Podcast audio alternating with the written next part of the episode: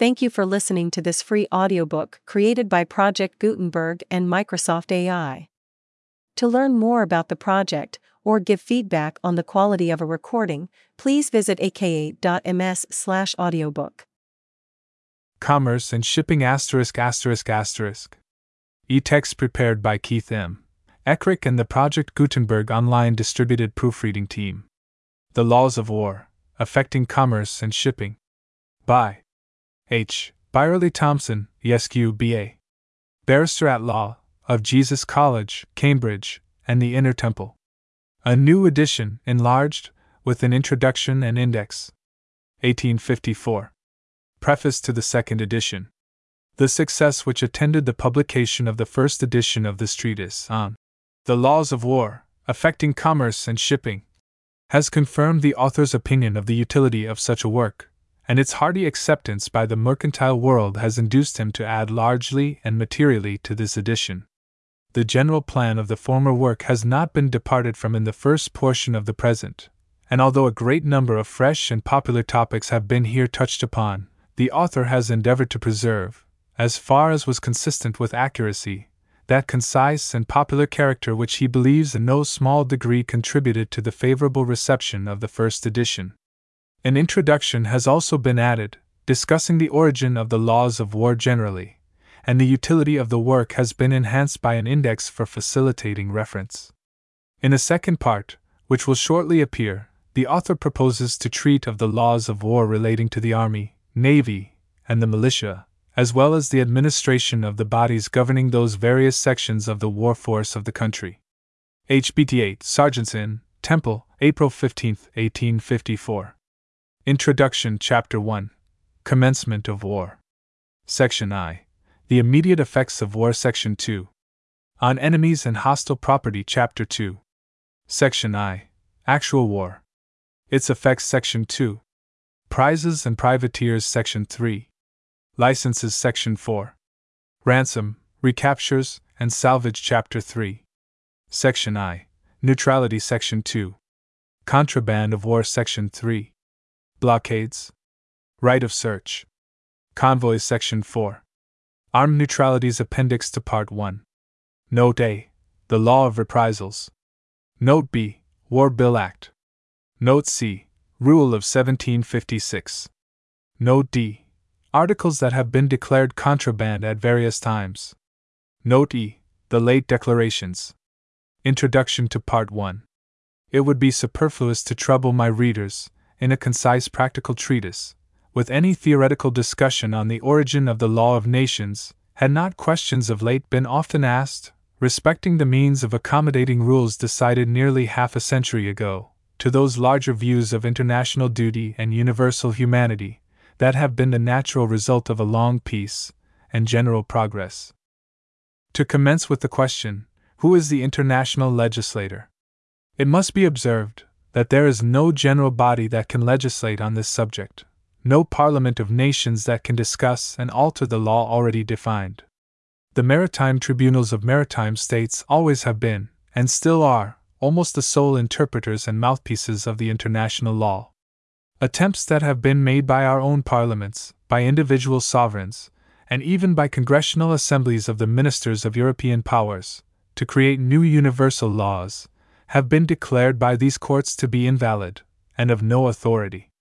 And though it is distinctly laid down that the law of nations forms a part of the common law of England, yet it is not subject to change by Act of Parliament, as other portions of the common law are, except so far as Parliament can change the form, constitution, and persons of the courts that declare the law.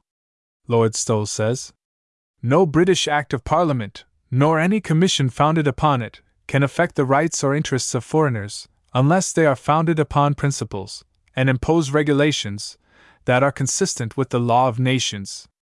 And in another place, much stress has been laid upon the solemn declaration of the eminent persons, the ministers of the European powers, assembled in Congress, at Vienna. Great as the reverence due to such authorities may be, they cannot, I think, be admitted to have the force of overruling the established course of the general law of nations. It is to the maritime courts, then, of this and other countries, that the hopes of civilization must look for improvement, and advance in the canons of international intercourse during the unhappy time of war.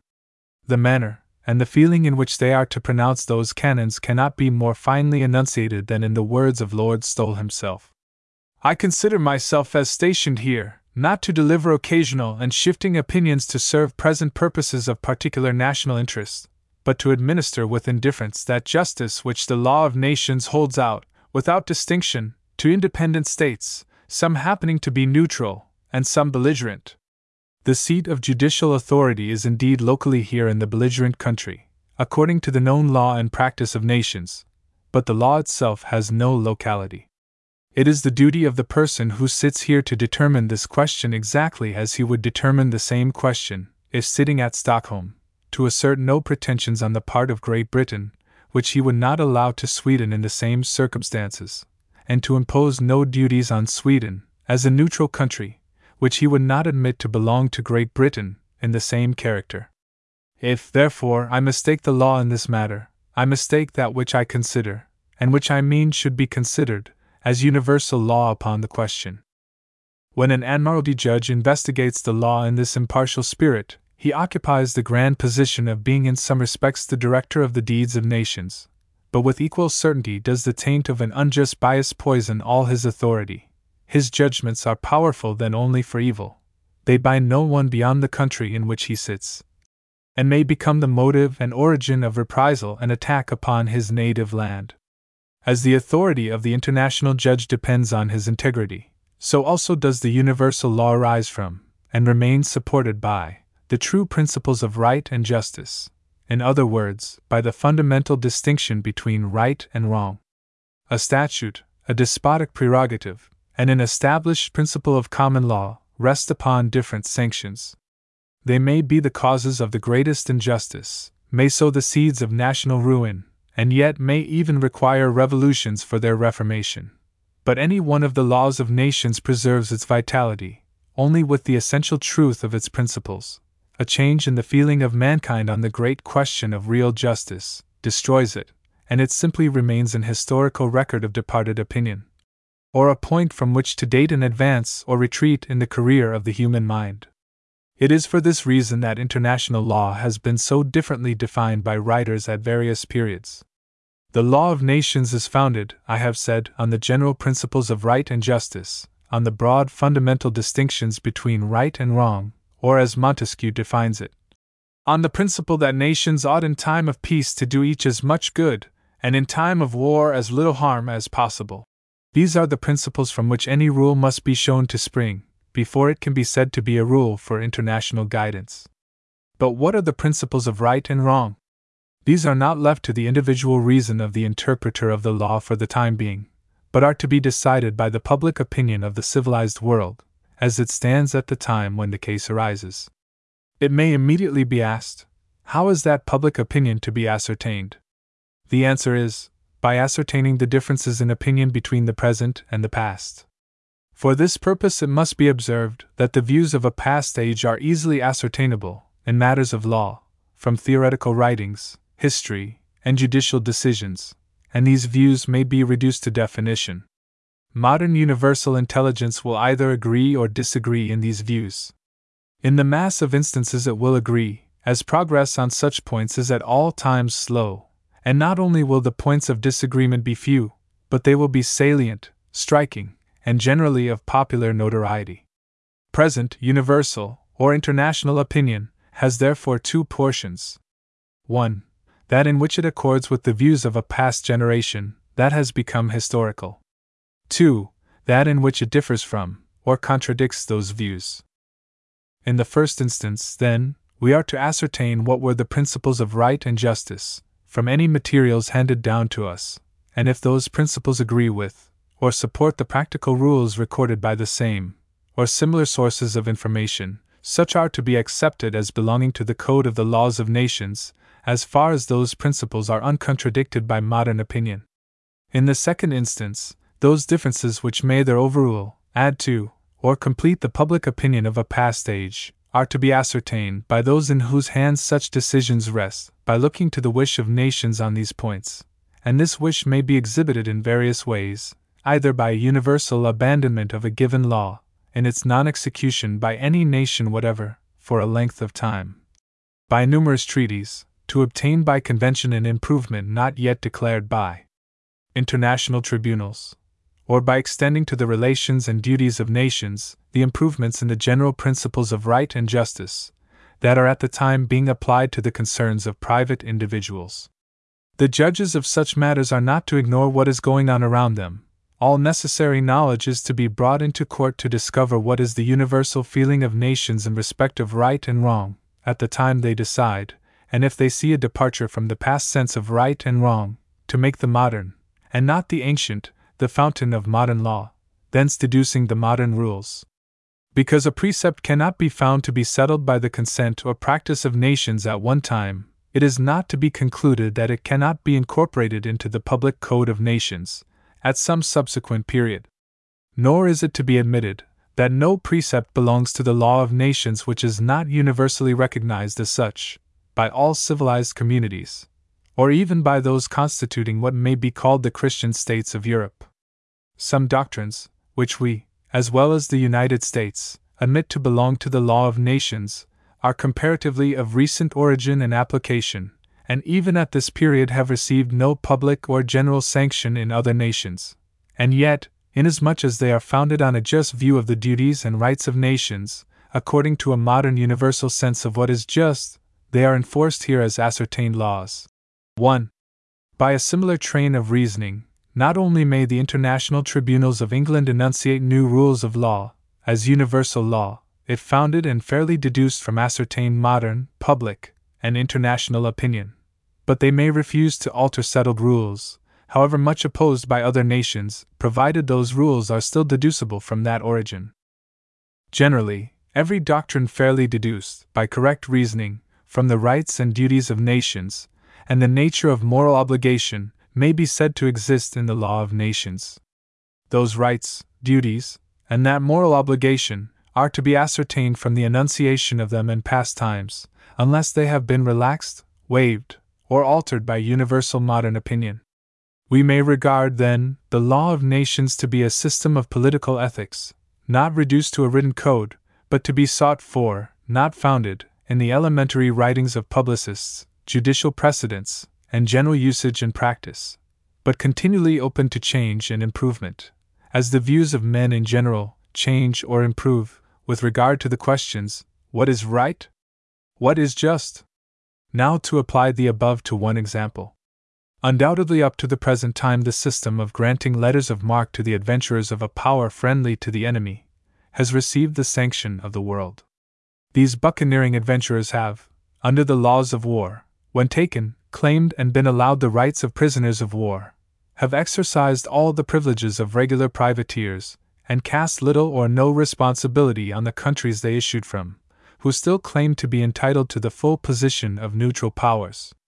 Yet these unprincipled men differed from pirates in one respect only that their infamous warfare was waged on one unhappy nation alone, instead of against the power of mankind. Uninfluenced by national feelings, their sole object was the plunder of the honest trader, and the means to that end murder. Are there any modern principles of right and justice by which such persons are still to claim consideration? That there were such principles formerly, when the whole system of war was barbaric and unmerciful, cannot be doubted, unless such enemies were to be condemned when others equally bad were to be excused. But those reasons have now disappeared. Universal opinion is against these principles. Numerous treaties have condemned the practice. The municipal laws of several states have made it punishable in their own subjects. America has even attempted, in two cases, to bring it in as piracy, and the highest authorities have pronounced it a crime. Are not then the foundations of the laws that governed this case changed? It may be going too far to declare it piracy by the law of nations, but is it asking too much, in calling upon our maritime tribunals to proclaim the practice contrary to the law of nations, to deprive these privateers of the protection of neutrality, when in their native waters, and to subject the nation that permits them to fit out in, or issue from their ports, to the danger of reprisals from the offended belligerents. This I suggest as an example of the application of the principles of right and wrong, as at present understood, to the investigation of the continued soundness of an accepted precept of law. In the judgments of Lord Stowell there are many such examples, and guided as he was by precedent and authority, he could not be said to have been led by anything but the principles of universal justice. At no time does he appear for a moment to have hesitated in putting aside precedent, when the true doctrine was unsatisfied. Mr. Justice Story acted on the same plan. The granting of salvage for the recapture of neutral property, the denial of the right of the Danish government to confiscate private debts, the declaration of Mr. Justice Story that the slave trade was against the law of nations, are a few amongst many remarkable examples of the fundamental principle being allowed to alter and overrule the authoritative precept. The Laws of War. Part 1. The Laws of War Affecting Commerce and Shipping. Chapter 1. Commencement of War. Section 1. The immediate effects of war. For some months, the state of war that has been impending between Russia and the Allied powers, England, France, and Turkey, has now become actual and though there have been many acts of preparation and precaution on the part of England and France, we have not been, up to the present crisis, engaged in what is termed by international writers public and solemn war. Such a position of affairs has at last arrived. Side note Solemn War. The war, then, that England has entered into, is of the most public and solemn kind. Public war is divided into perfect and imperfect. The former is more usually called solemn, Grotius defines public or solemn war to be such public war as is declared or proclaimed. Imperfect wars between nations, that is, such wars as nations carry on one against the other, without declaring or proclaiming them, though they are public wars, are seldom called wars at all. They are more usually known by the name of reprisals, or acts of hostility. It has often been important to determine, on the resettlement of peace, what time war commenced, and when reprisals ceased. 2. According to the law of nations, two things are required for a solemn war. First, it must be a public war, that is, the contending parties must be two nations, or two parties of allied nations, contending by force under the direction of a supreme executive. And secondly, it must be proclaimed, notified, or declared. And probably it must be general in its character, and not simply local or defensive. Presuming that the coming contest will be of the widest character, I shall proceed to examine its legal effects on commerce, on that supposition. 3. Side note Declaration of War. Declarations have existed from the most ancient times, having been borrowed by modern nations from the manners and customs of the Romans. But in present times, although they may be very properly put forward, they are not necessary to a state of actual war, or as it is technically termed, to legalize hostilities. A declaration of war is not a matter of international right, for acts of hostilities, without such an instrument, cannot be denounced as irregular or piratical unless committed in manifest bad faith. But though war may lawfully commence without an actual declaration, yet a declaration is of sufficient force to create a state of war, without any mutual attack. It is not a mere challenge from one country to another, to be accepted or refused at pleasure by the other. It proves the existence of actual hostilities on one side at least, and puts the other party also in a state of war, though he may, perhaps, think proper to act on the defensive only. 5. Side note War, how commenced? War now generally commences by actual hostilities, by the recall or dismissal of an ambassador or minister, or by a manifesto published by one belligerent power to its own subjects manifestos are issued to fix the date of the commencement of hostilities. For as a state of war has many various effects on commercial transactions, such as the confiscation of certain property, and the dissolution of certain contracts, it is very necessary that such a date should be accurately known. When a manifesto or declaration is issued, it is said to legalize hostilities, that is to say, to make all acts done, and all breaches committed, under pressure of war, good and lawful acts and breaches. I have given this explanation because it is a popular notion that a declaration always precedes war, but in reality, in modern times, few wars are solemnly declared. They begin most often with general hostilities. Thus, the First Dutch War began upon general letters of marque, and the war with Spain, that commenced by the attempted invasion of the Armada in 1588, was not declared or proclaimed between the two crowns. 6.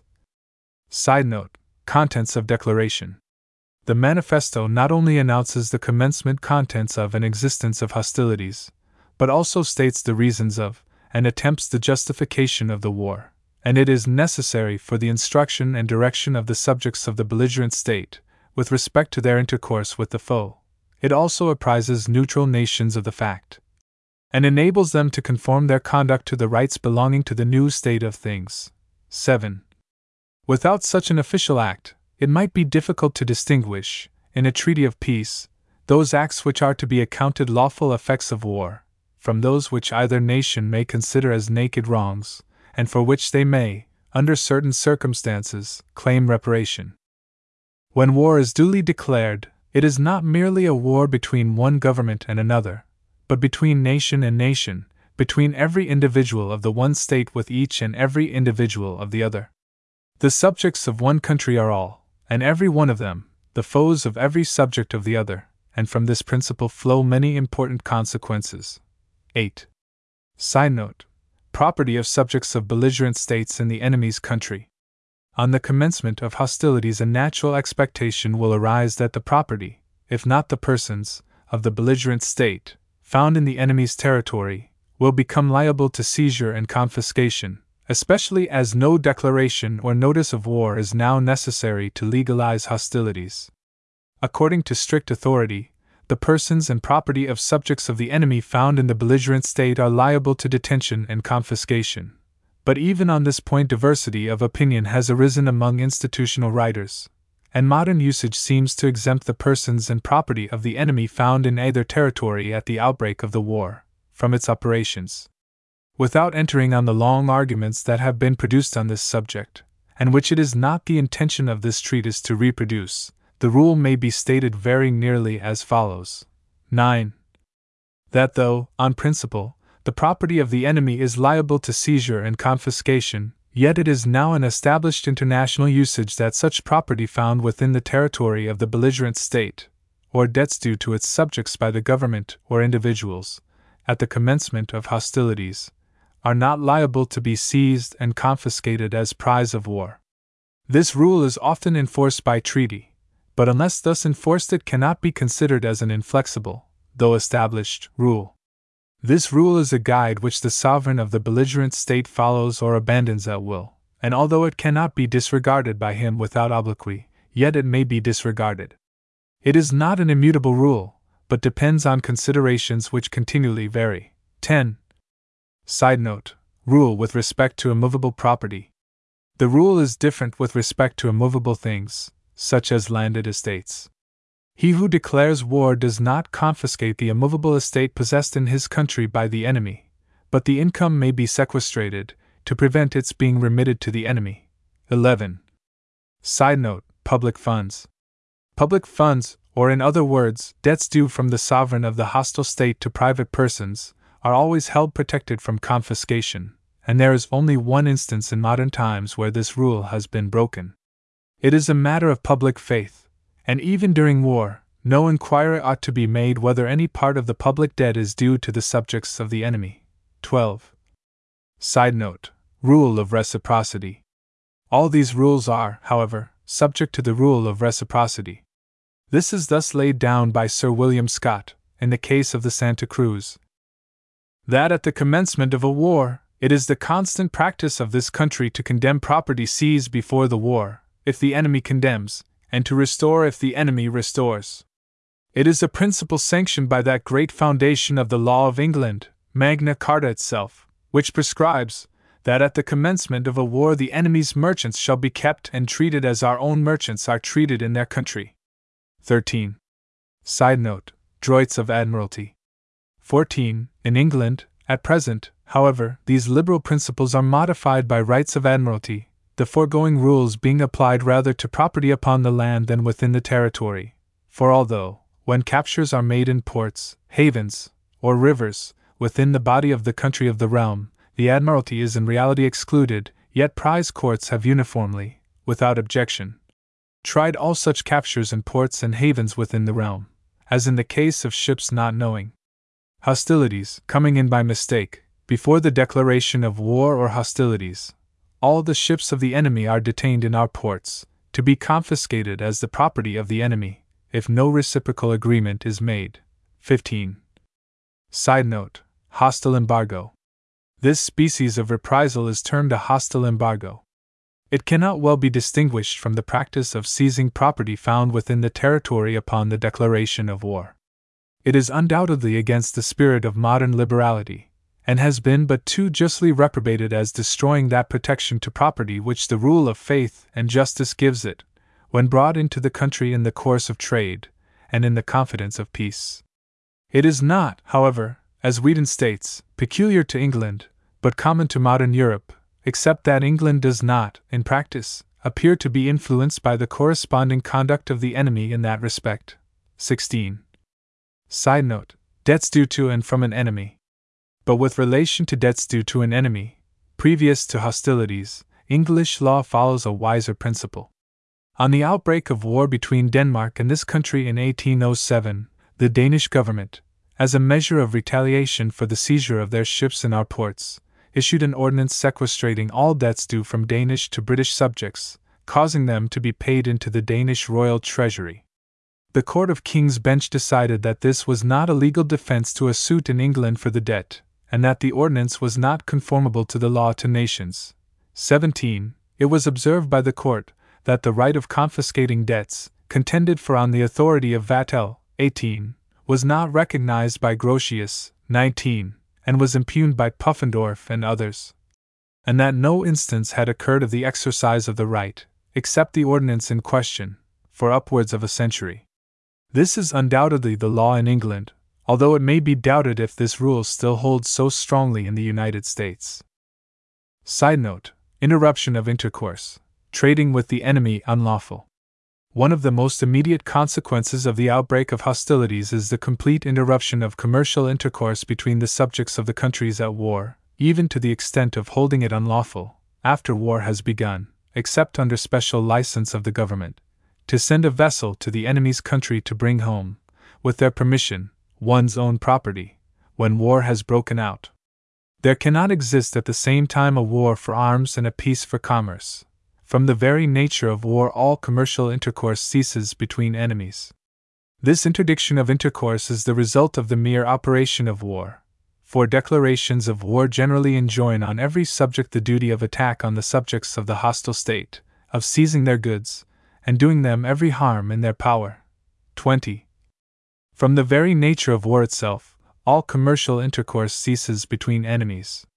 The utility, however, of merchants, and the mutual wants of nations, have almost got the better of the law of war as to commerce. Hence, commerce is alternately permitted and forbidden in time of war, as princes think it most for the interest of their subjects. A commercial nation is anxious to trade, and accommodate the laws of war to the greater or lesser want that it may have for the goods of the other. Thus, sometimes a mutual commerce is permitted generally, sometimes as to certain merchandises only, while others are prohibited, and sometimes it is prohibited altogether. In this manner, there is partly peace and partly war between subjects of both countries. 21. In the case of the Hoop, 22, Sir W.M. Scott says By the law and constitution of Great Britain, the sovereign alone has the power of declaring war and peace.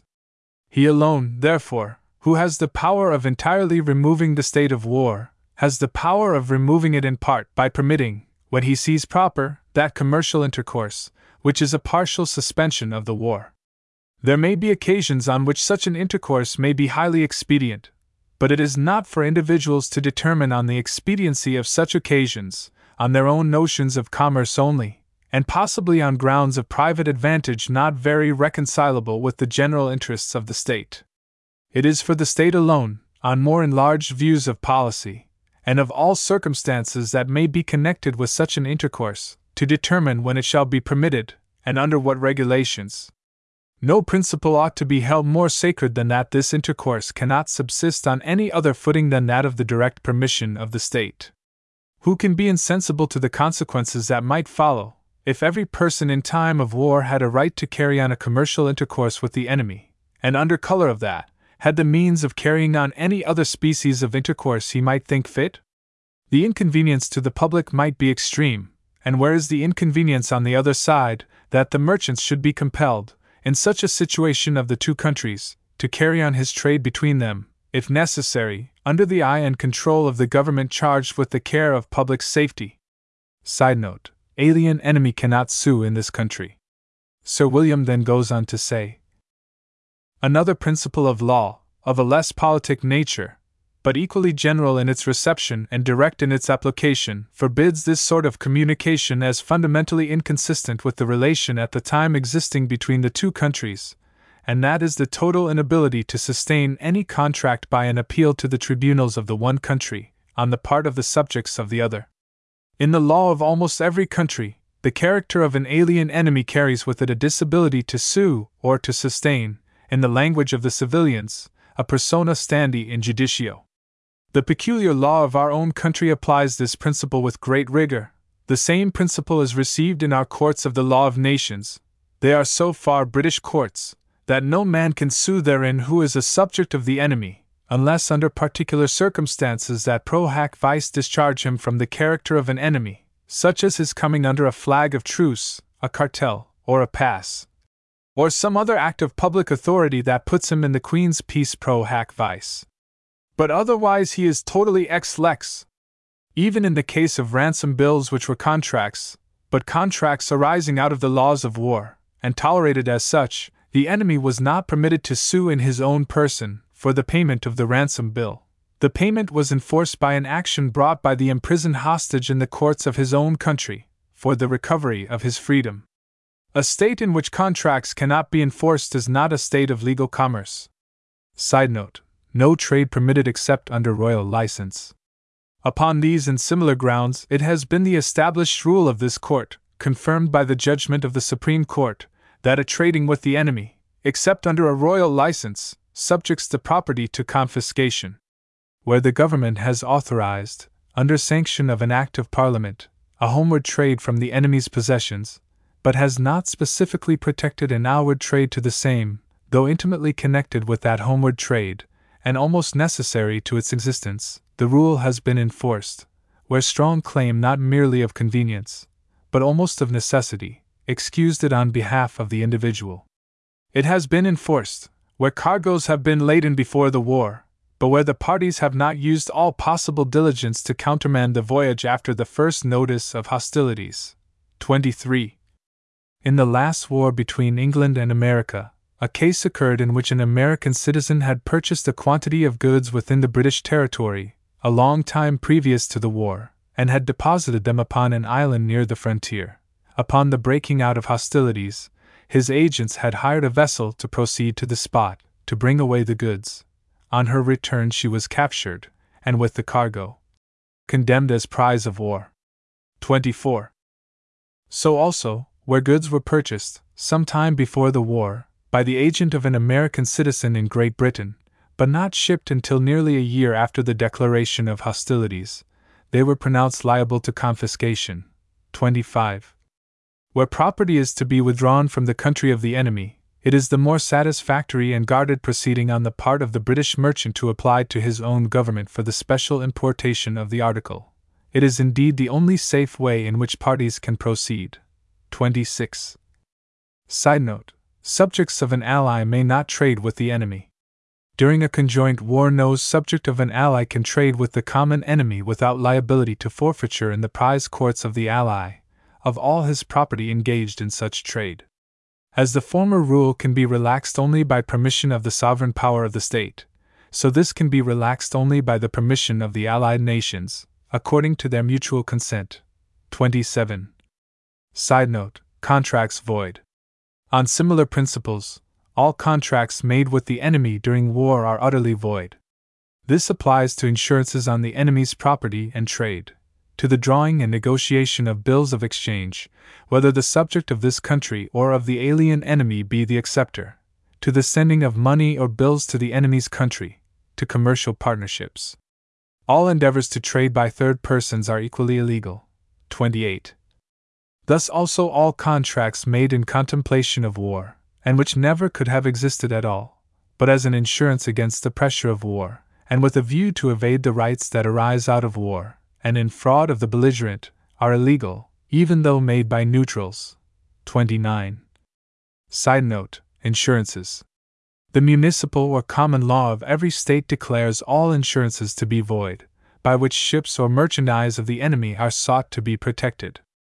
Also, all insurances by or on behalf of alien enemies are wholly illegal and void, although effected before the breaking out of hostilities. But if both the policy had been effected and the loss accrued before the war, the remedy is only suspended during the war. The general principle is that the contract of assurance is vacated and annulled ab initio, wherever an insurance is made on a voyage expressly prohibited by the common, statute, or maritime law of the country, the policy is of no effect. 30. Thus, if a ship, though neutral, be insured on a voyage prohibited by an embargo laid on in time of war, by the prince of the country in whose ports the ships happen to be, such an insurance is void. 31. Similarly, all insurances to protect the interests of British subjects trading without license with the enemy are absolutely void. 32.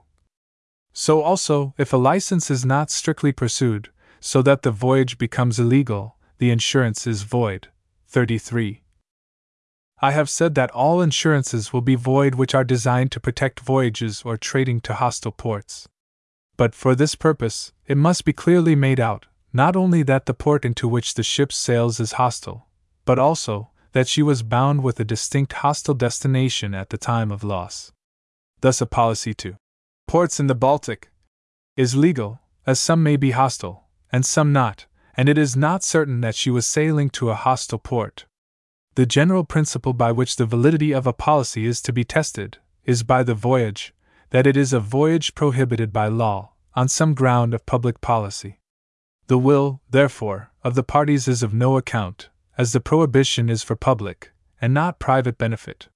So that if the underwriter is told that the voyage is illicit, he is not more bound than if he were not told so. 34. It is insurances upon voyages generally prohibited by law, such as to an enemy's garrison, or upon a voyage directly contrary to an express act of Parliament, or to royal proclamation in time of war, that are absolutely void and null.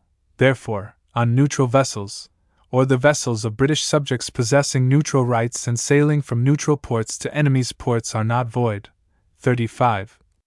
Similarly, with respect to insurances on neutral vessels carrying contraband goods, for it is not the voyage, but the cargo, that is illegal in that case. 36. Insurances are good on neutral vessels engaged in the colonial trade of the enemy, and which was closed to the neutral in time of peace. 37. It must be observed that if a voyage is illegal, and voids the policy for that voyage, it does not follow that it voids the voyage in the opposite direction, and even the goods purchased by the proceeds of a former illegal voyage may be the subject of insurance. 38. Side note Bills of exchange drawn during war. It has been stated above that all bills drawn or negotiated with the enemy, whether a British subject or the alien enemy be the acceptor, are null and void. During the last war, However, attempts were often made to draw and negotiate bills that should pass muster in our courts of law, as for example, an alien enemy, during war, drew upon a British subject resident in England, and who had funds of the alien in his hands. The drawer then endorsed the bill to an English born subject, resident in the hostile country. Such a bill cannot be enforced even after the restoration of peace, for otherwise it would enable alien enemies to take the benefit of all their property in this country. By allowing them to pay debts out of such funds, by the instrumentality of bills. 39. The principle seems to be that it is not every bill that bears the name of an alien enemy upon it that is void, but such bills only that are instrumental in assisting in communication with an alien enemy and a liberal application of this principle has been made use of to open a way for English prisoners to make use of their property at home for their support in the country of their captivity. Thus, where one of two Englishmen, detained in France on the breaking out of hostilities, drew in favor of the other, upon a subject here, it was held that he might legally draw such a bill for his subsistence, and that he might endorse it to an alien enemy, an inhabitant of the hostile country, for he could not avail himself of the bill except by negotiation, and to whom could he negotiate it? Except to the inhabitants of the country in which he resided. 40. Bills, like other contracts, are only void by the policy of war. But the law still recognizes some extent of obligation between the parties, so that bills void in their concoction, as instruments of trade with the enemy, are not so far void that they may not constitute the basis of a promise by which a party may bind himself on the return of peace. 41. Side note Contracts made before the war. On the very important question of the effect of a declaration on contracts with the subjects or the enemy, entered into previous to the war, the rule is that if the performance of the contract be rendered unlawful by the government of the country, the contract is dissolved on both sides. 42. Thus, the contract of affreightment is dissolved when the voyage becomes unlawful, by the commencement of war, or the interdiction of commerce. Wink with a frown. 43 and this whether the interdiction is complete as to the ship, or partial as to the receiving of goods.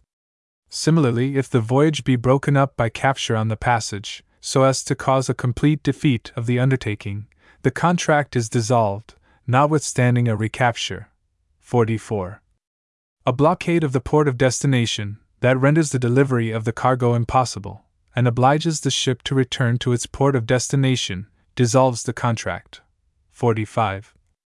A temporary interruption of the voyage does not put an end to the agreement. Embargoes, hostile blockades, and investments of the port of departure are held to be temporary impediments only. 46. But in the case of an embargo imposed by the government of the country, of which the merchant is a subject, in the nature of reprisals and partial hostility, against the enemy to which the ship belongs, the merchant may put an end to the contract, if the object of the voyage is likely to be defeated thereby, as if, for example, the cargo were of a perishable nature. 47. Side note Partnerships. A public war operates as a positive dissolution of partnerships between subjects of the contending nations. Every partnership is dissolved by the extinction of the business for which it was formed. 48. By a declaration of war, the respective subjects of each country become positive enemies to each other. They can carry on no commercial or other intercourse with each other. They can make no valid contracts with each other. They can institute no suits in the courts of either country. They can, properly speaking, hold no communication of an amicable nature with each other, and their property is mutually liable to capture and confiscation by the subjects of the other country. The whole objects and ends of the partnership, the application of the joint funds, skill, labor, and enterprise of all the partners of the common business, can no longer be attained. 49. Thus, a partnership between alien friends is at once defeated when they become alien enemies. This dissolution, however, only has respect to the future. The parties remain bound for all antecedent engagements. The partnership may be said to continue as to everything that is past, and until all pre existing matters are wound up and settled. With regard to things past, the partnership continues, and must always continue. No notice is necessary to the world to complete the dissolution of the association. Notice is requisite when a partnership is dissolved by the act of the parties, but it is not necessary when the dissolution takes place by the act of law. All mankind are bound to take notice of the war and its consequences. Besides, any special notice would be useless unless joint, and as the partners could hold no lawful intercourse, a lawful joint notice is impossible. It must not be supposed that peace will have any healing effect to restore the parties to their rights. The co partnership being once dissolved by the war, it was extinguished forever, except as to matters existing prior to the war. 50. With regard to the effect of war upon partnerships, where the partners are severally subjects of the belligerent powers. According to Mr. Justice Story, this point does not seem to have been discussed in our courts of justice until a recent period, Yet it would seem to be a necessary result of principles of public law, well established and defined. By a declaration of war, the respective subjects of each country become positive enemies of each other. They can carry on no commercial or other intercourse with each other. They can make no valid contracts with each other. They can institute no suits in the courts of either country. They can, properly speaking, hold no communication of an amicable nature with each other and their property is mutually liable to capture and confiscation by the subjects of either country. Now, it is obvious from these considerations that the whole ends and objects of the partnership, the application of the joint funds, skill, labors, and enterprise of all the partners in the common business thereof can no longer be attained. The conclusion, therefore, would seem to be absolutely that this mutual supervening capacity must, upon the very principles applied to all analogous cases, amount to a positive dissolution of the partnership. 51. The law of nations has not even stopped at the points already stated, it proceeds further. The question of enemy or no enemy depends not upon the natural allegiance of the partners, but upon their domicile. Side note Partnerships. If a partnership is established, and as it were domiciled, in a neutral country, and all the partners reside there, it is treated as a neutral establishment, and is entitled to protection accordingly. But if one or more of the partners is domiciled in an enemy's country, he or they are treated personally as enemies, and his share of the partnership property is liable to capture and condemnation accordingly, even though the partnership establishment is in the neutral country. The inference from these considerations is that in all these cases there is an utter incompatibility from operation of law between the partners, as to their respective rights, duties, and obligations, both public and private, and therefore, that a dissolution must necessarily result therefrom, independent of the will or acts of the parties. 52.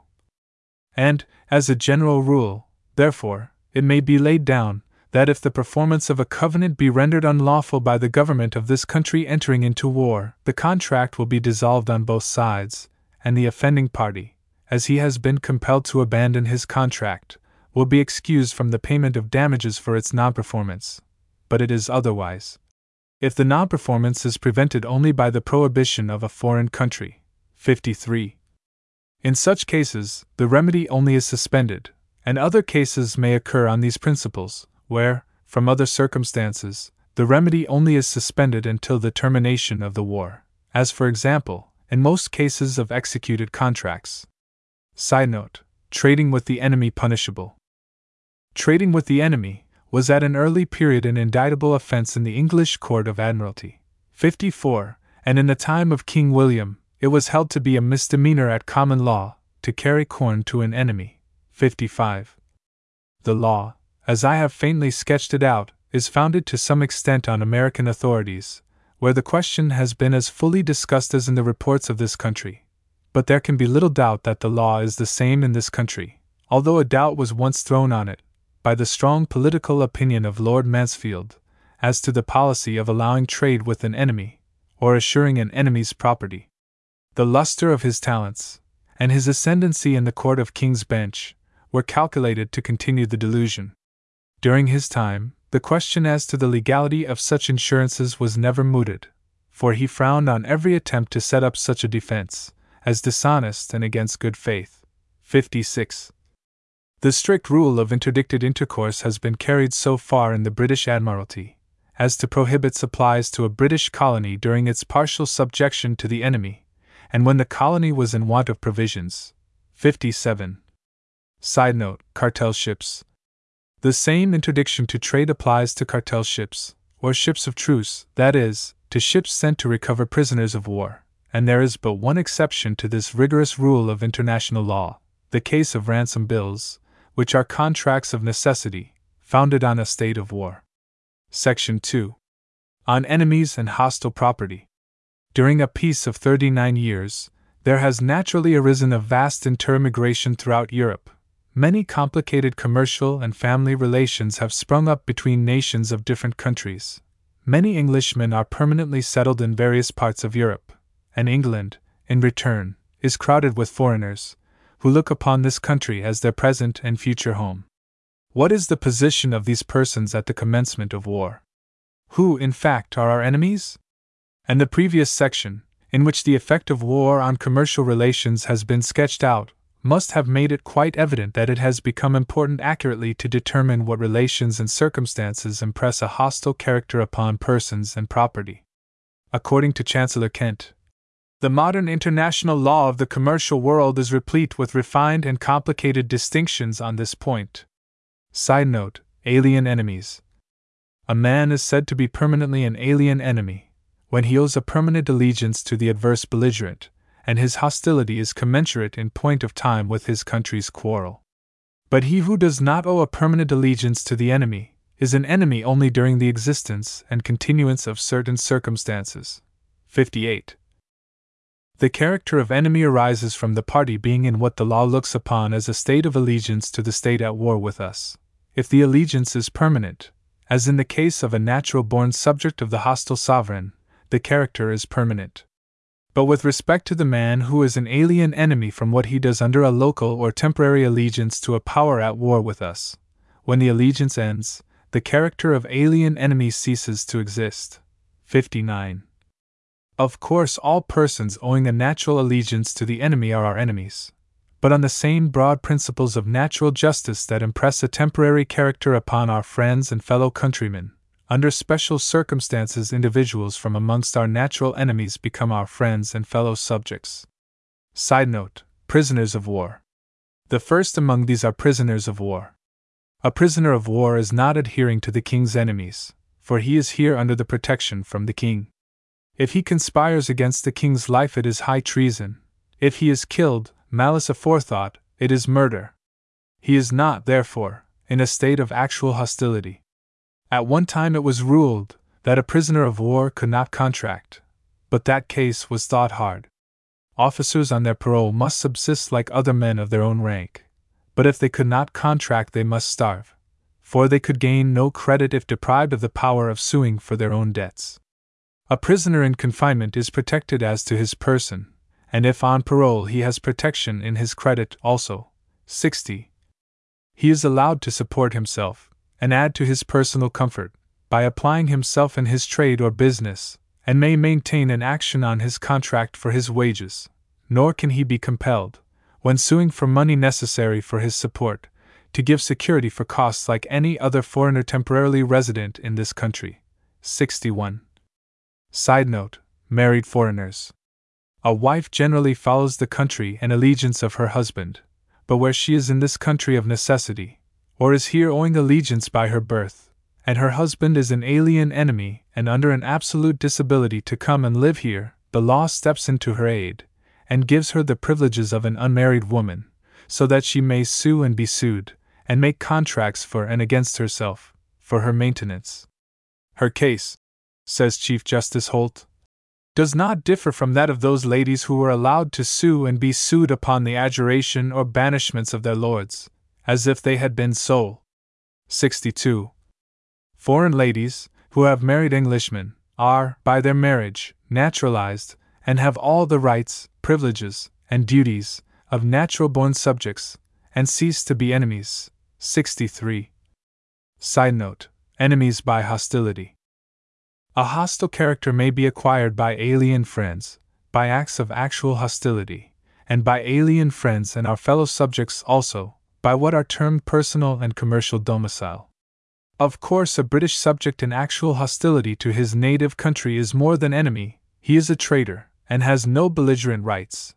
But an alien friend, that is a neutral engaging in war against this country, under the commission of a foreign prince, and in the ranks of a hostile army, or on board a legally commissioned enemy's vessel, is an enemy, and has all the rights of a prisoner of war, if taken. Sidenote Mariners. A mariner, by a general rule, takes the character of the country in whose service he is employed, and even fugitive visits to the place of his birth will not entitle him to retain the benefit of a neutral character, in opposition to a regular course of employment in the enemy's country and trade nor does the fact of his wife and family residing in his own country enable him to retain his native character. 64. Side note Domicile, Test of Nationality.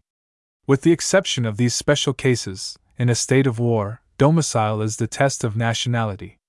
According to Grotius, by the law of nations, all the subjects of the offending state, who are such from a permanent cause, whether natives or emigrants from another country, are liable to reprisals, but not so those who are only traveling or sojourning for a little. And he even holds that the right of killing and doing bodily harm to enemies extends not only to those who bear arms, or are subjects of the author of the war, but to all those who are found in the enemy's territory, meaning all those found domiciled or adhering to the enemy. If, then, a native of England resides in a belligerent country, his property is liable to capture as enemy's property, and if he resides in a neutral country, he enjoys all the privileges, and is subject to all the inconveniences of the neutral trade. 65. He takes all the advantages and disadvantages of the country of his adoption, with the limitation that he must do nothing inconsistent with his native allegiance. Wink with a frown 66, as, for example, if he emigrate to a neutral country during the time of war, he will not be permitted to acquire the character of a neutral merchant, and trade with the enemy in that character. It being his duty to injure the enemy to the full extent of his power. 67. Side note Test of domicile. In determining the important question of domicile, the animus manendi, or disposition to remain or settle in the land of the domicile, is the question to be determined. If a man goes into a foreign country upon a visit, to travel for health, to settle a particular business, or for similar purposes, the residence naturally attendant on these circumstances is not generally regarded as a permanent residence. But though a special purpose, such as the above, does not fix a domicile, Yet these circumstances are not to be taken without respect to the time they may probably or actually do occupy. A general residence may grow upon a special purpose. It is difficult to fix the amount of time necessary to create a domicile, and it probably must be determined from each particular case. Thus, if a man remained in a hostile state after the outbreak, employed on some great work, which would occupy him many years, or beyond the probable termination of the war, or were unable to leave that particular climate on account of health, or were under any disability to return to his native country, the amount of time he had resided there would become an element of the question against such a residence. The plea of an original special purpose could not be averred, but it must be inferred. In such a case, that other purposes forced themselves upon him, mixed themselves with his original design, and impressed upon him the character of the country where he resided. But as an exception, a residence involuntary or constrained, however long, does not change the original character of the party, and give him a new and hostile one. Domicile is fixed by a disclosed intention of permanent residence, if the emigrant employs his person, his life, his industry, for the benefit of the state under whose protection he lives, and if, war breaking out, he continues to reside there, pays his proportion of taxes, imposts, and revenues, equally with the natural born subjects, no doubt he may be said to be domiciled in that country. When these circumstances are ascertained, time ceases to be an element in the question, and the animus manendi, once ascertained, the recency of the establishment, though it may have been for a day only, is immaterial. The intention is the real subject of inquiry, and the residence, once the domicile, is not changed by periodical absence, or even by occasional visits to the native country, if the intention of foreign domicile remains. The native character, however, easily reverts, more so in the case of a native subject than of one who is originally of another country. The moment an emigrant turns his back on his adopted country, with the intention of returning to, not simply visiting, his native country, he is in the act of resuming his original character, and must be again considered as a citizen of his native land. Wink with a frown 68 even if he is forcibly detained in the country he is parting from. As was the case with British subjects on the breaking out of the War of 1804 69. But it is advisable for persons so situated, on their intended removal, to make application to government for a special pass, rather than to trust valuable property to the effect of a mere intention to remove, dubious as that intention may frequently appear, under the circumstances that prevent that act from being carried into execution. But as we have before observed, general principles on this subject are scarcely sufficient. The right of domicile must depend on each individual case. If no express declaration has been made, and the secret intention has yet to be discovered, it can be evidenced by the acts of the party. In the first instance, these acts are removal to a foreign country, settlement there, and engagement in the trade of the country. And if a state of war brings his national character into question, it lies on him to explain the circumstances of his residence. Side note Domicile in Eastern countries. A singular exception exists in reference to the rule of domicile. In the western parts of Europe, alien merchants mix in the society of the natives, but in the East, from almost the oldest times, an immixable character has been kept up. Foreigners continue strangers and sojourners, as all their fathers were. Merchants residing in these countries are hence still considered British subjects. Side note Hostile character acquired by trade. Again, a national character may be acquired by trade, or, as it is called, by commercial domicile. In general, the national character of a person, as neutral or enemy, is determined by that of his domicile. But the property of a person may acquire a hostile character independently of his personal national character derived from personal domicile. A person carrying on trade habitually in the country of the enemy though not personally resident there, should have time given him to withdraw from that commerce. It would press too heavily on neutrals to say that immediately on the first breaking out of a war, their goods should become subject to confiscation. But if a person enters into a house of trade in the enemy's country, in time of war, or continued that connection during the war, he cannot protect himself by mere residence in a neutral country. It is a doctrine supported by strong principles and equity, says Sir William Scott. That there is a traffic which stamps a national character on the individual, independent of that character which mere personal residence may give him. 70. The principle does not go to the extent of saying that a man, having a house of trade in the enemy's country, as well as in a neutral country, should be considered in his whole concerns as an enemy's merchant, as well in those which respected solely his neutral house, as in those which belonged to his belligerent domicile. 71. His lawful trade is exonerated from the operation of his unlawful trade, in all cases, and under all phases. All trade that does not originate from the belligerent country is protected, but not so, if it can be traced so to arise in not too remote a degree. The same protection, however, is not extended to the case of a merchant residing in the hostile country, and having a share of a house of trade in an enemy's country residence in a neutral country will not protect his share in a house established in the enemy's country, though residence in the enemy's country will condemn his share in a house established in a neutral country. 72. Side note Rule of 1756. The next mode in which a hostile character may be given to those not naturally bearing it is by dealing in those branches of commerce which are confined in the time of peace to the subjects of the enemy i.e., the ships and cargoes of a neutral engaged in the colonial or coasting trade of the enemy, not open to foreigners in time of peace, are liable to the penal consequences of confiscation. This point was first mooted in the War of 1756 and is called the Rule of 1756 73. Side note National character of ships. When there is nothing particular or special in the conduct of the vessel itself, the national character is determined by the residence of the owner. But there may be circumstances arising from that conduct which will lead to a contrary conclusion. It is a known and established rule with respect to a vessel that if she is navigating under the pass of a foreign country, she is considered as bearing the national character of the nation under whose pass she sails. She makes a part of its navigation, and is in every respect liable to be considered as a vessel of that country. In like manner, and on similar principles, if a vessel, purchased in the enemy's country, is by constant and habitual occupation continually employed in the trade of that country, commencing with the war, continuing during the war, and evidently on account of the war, that vessel is deemed a ship of the country from which she is so navigating, in the same manner as if she evidently belonged to the inhabitants of it. 74. Further, when parties agree to take the pass and flag of another country, they are not permitted, in case any inconvenience should afterwards arise, to aver against the flag and pass to which they have attached themselves, and to claim the benefit of their real character.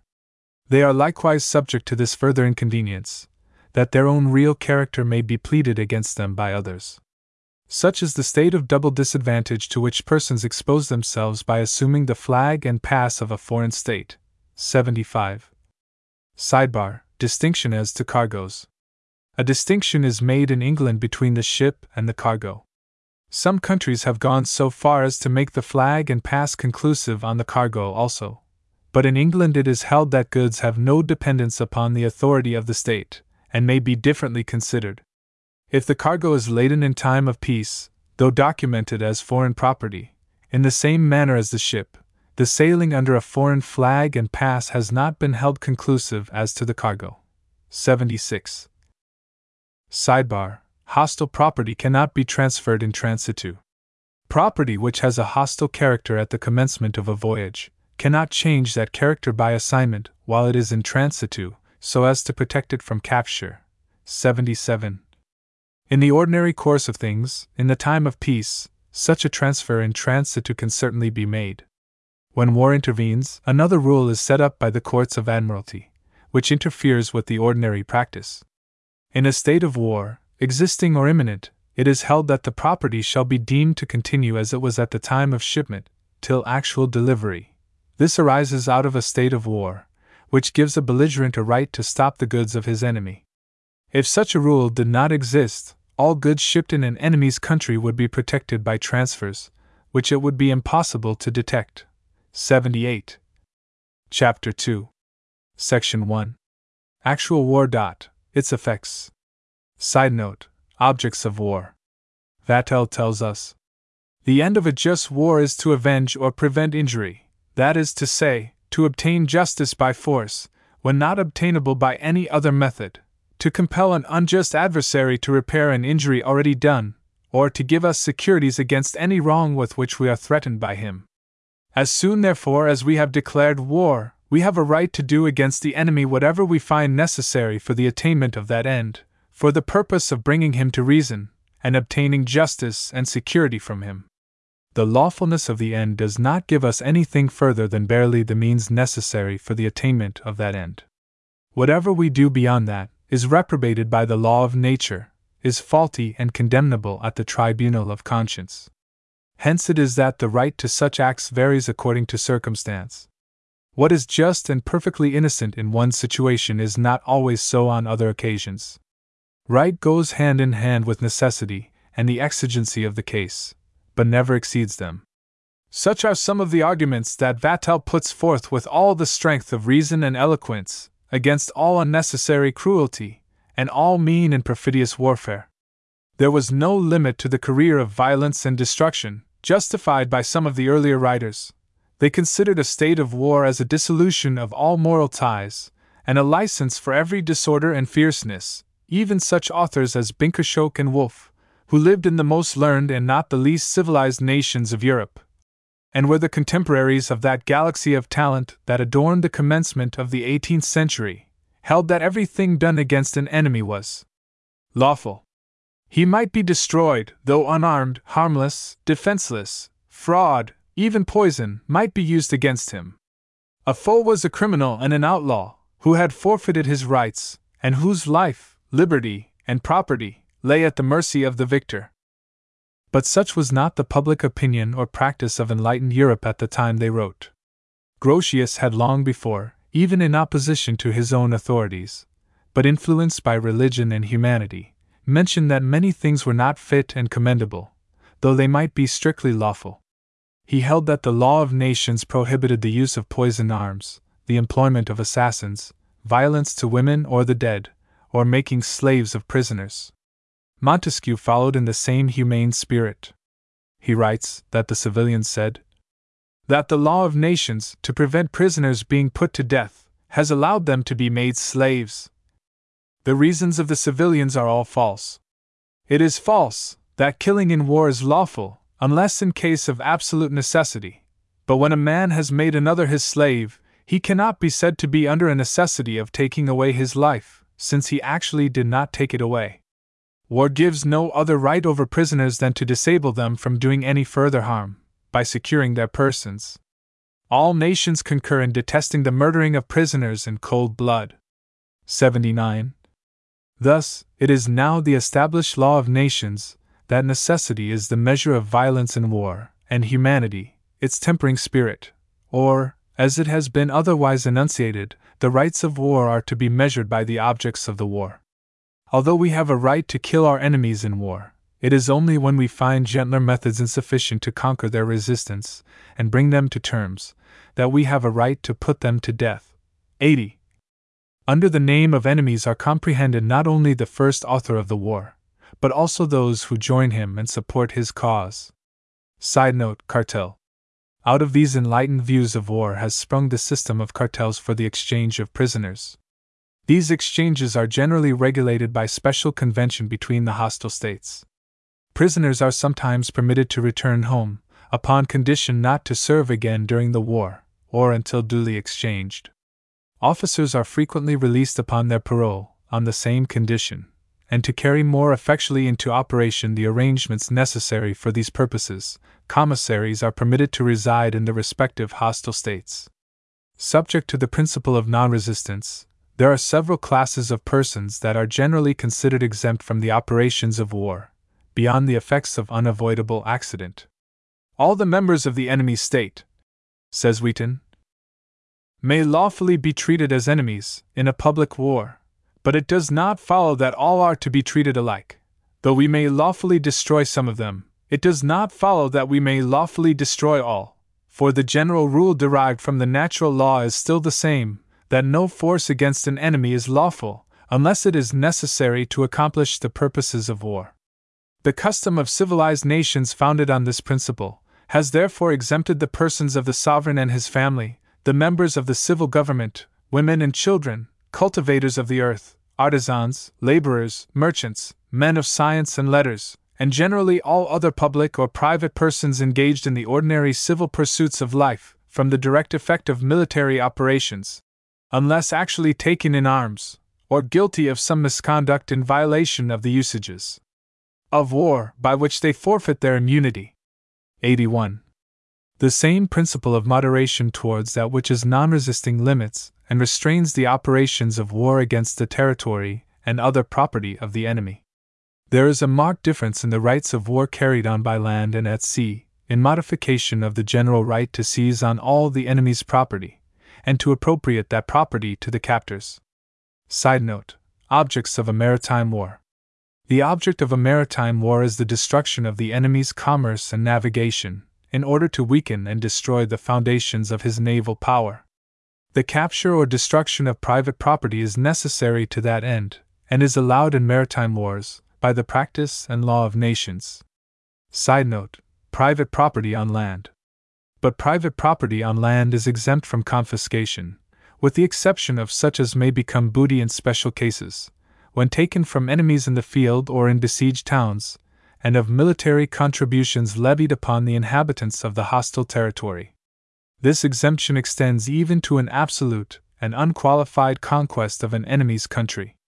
In ancient times, both real and personal property of the vanquished passed to the victors but the last example of confiscation and partition among the conquerors in Europe was that of England, by William of Normandy.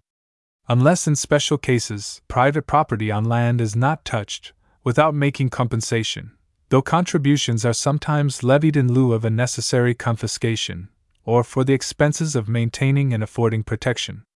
In other respects, private rights are unaffected by war. Side note Government property. The property, however, belonging to the government of the vanquished nation, passes to the victorious state, which also takes the place of the former sovereign, in respect to the eminent domain. 82.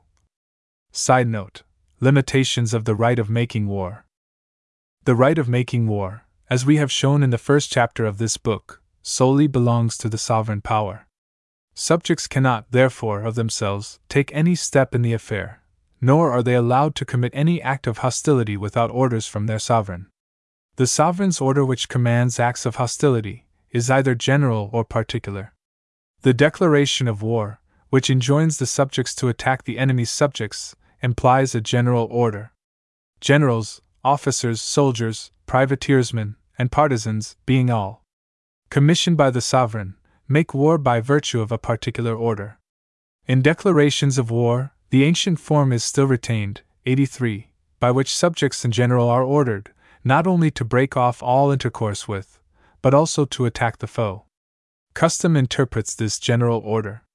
It authorizes, indeed, and even obliges every subject, of whatever rank, to secure the persons and things belonging to the enemy, when they fall into his hands, but it does not invite the subject to undertake any offensive expedition without a commission or particular order. 84. Section 2. Prizes and Privateers. Side note Privateer commissions. During the lawless confusion of the feudal ages, the right of making reprisals was claimed and exercised, without a public commission. It was not until the 15th century that commissions were held necessary, and were issued to private subjects in time of war, and that subjects were forbidden to fit out vessels to cruise against enemies without license. There were ordinances in Germany, France, Spain, and England to that effect. 85. Side note Non commissioned captors. Hostilities without a commission are contrary to usage and exceedingly irregular and dangerous, but they are not considered as acts of piracy during the time of war. Non commissioned vessels of a belligerent nation may at all times capture hostile ships, without being deemed, by the law of nations, pirates.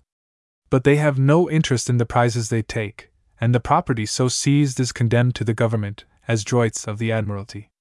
The reward of this class of captors is left to the liberality of the Admiralty, and is often referred to the Admiralty Court. Side note Right of capture. The fruits of any forcible detention or occupancy, prior to hostilities, are vested in the Crown. Similarly, British property taken in course of trade forbidden by the laws of his country is condemned to the Crown, and not to the individual captor. 86. To prevent the custom house or excise vessels, that may be commissioned with letters of marque, turning their attention from the smugglers to the more attractive adventure of privateering. All interest in their prizes is reserved to the Crown. 87. Side note Grants to the Admiralty. Though all rights of prize belong originally to the Crown, yet it has been thought expedient to grant a portion of those rights to maintain the dignity of the Lord High Admiral. This grant, whatever it conveys, carries with it a total and perpetual alienation of the rights of the Crown, and nothing short of an Act of Parliament can restore them, whereas the grant to private captors is nothing more than the mere temporary transfer of a beneficial interest.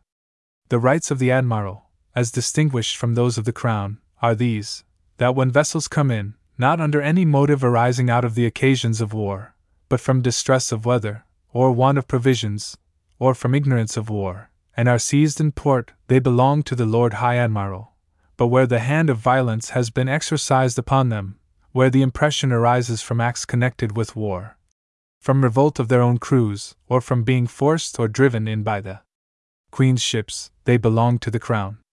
This includes ships and goods already come into the ports, creeks, or roadsteads of all the Queen's dominions. 88. Side note Acquisition of captures. Persons fitting out private vessels under a commission to cruise against the enemy, acquire the property of whatever captures they may make, as a compensation for their disbursements, and for the risks they run. But they acquire it by grant from the sovereign who issues out the commission to them. The sovereign allows them either the whole, or a part of the capture. This entirely depends on the nature of the contract he has made with them. 89. This grant of prize is, in terms, a grant of the property of the Queen's enemies, but it is not restricted to the property of the nations with whom we are at war.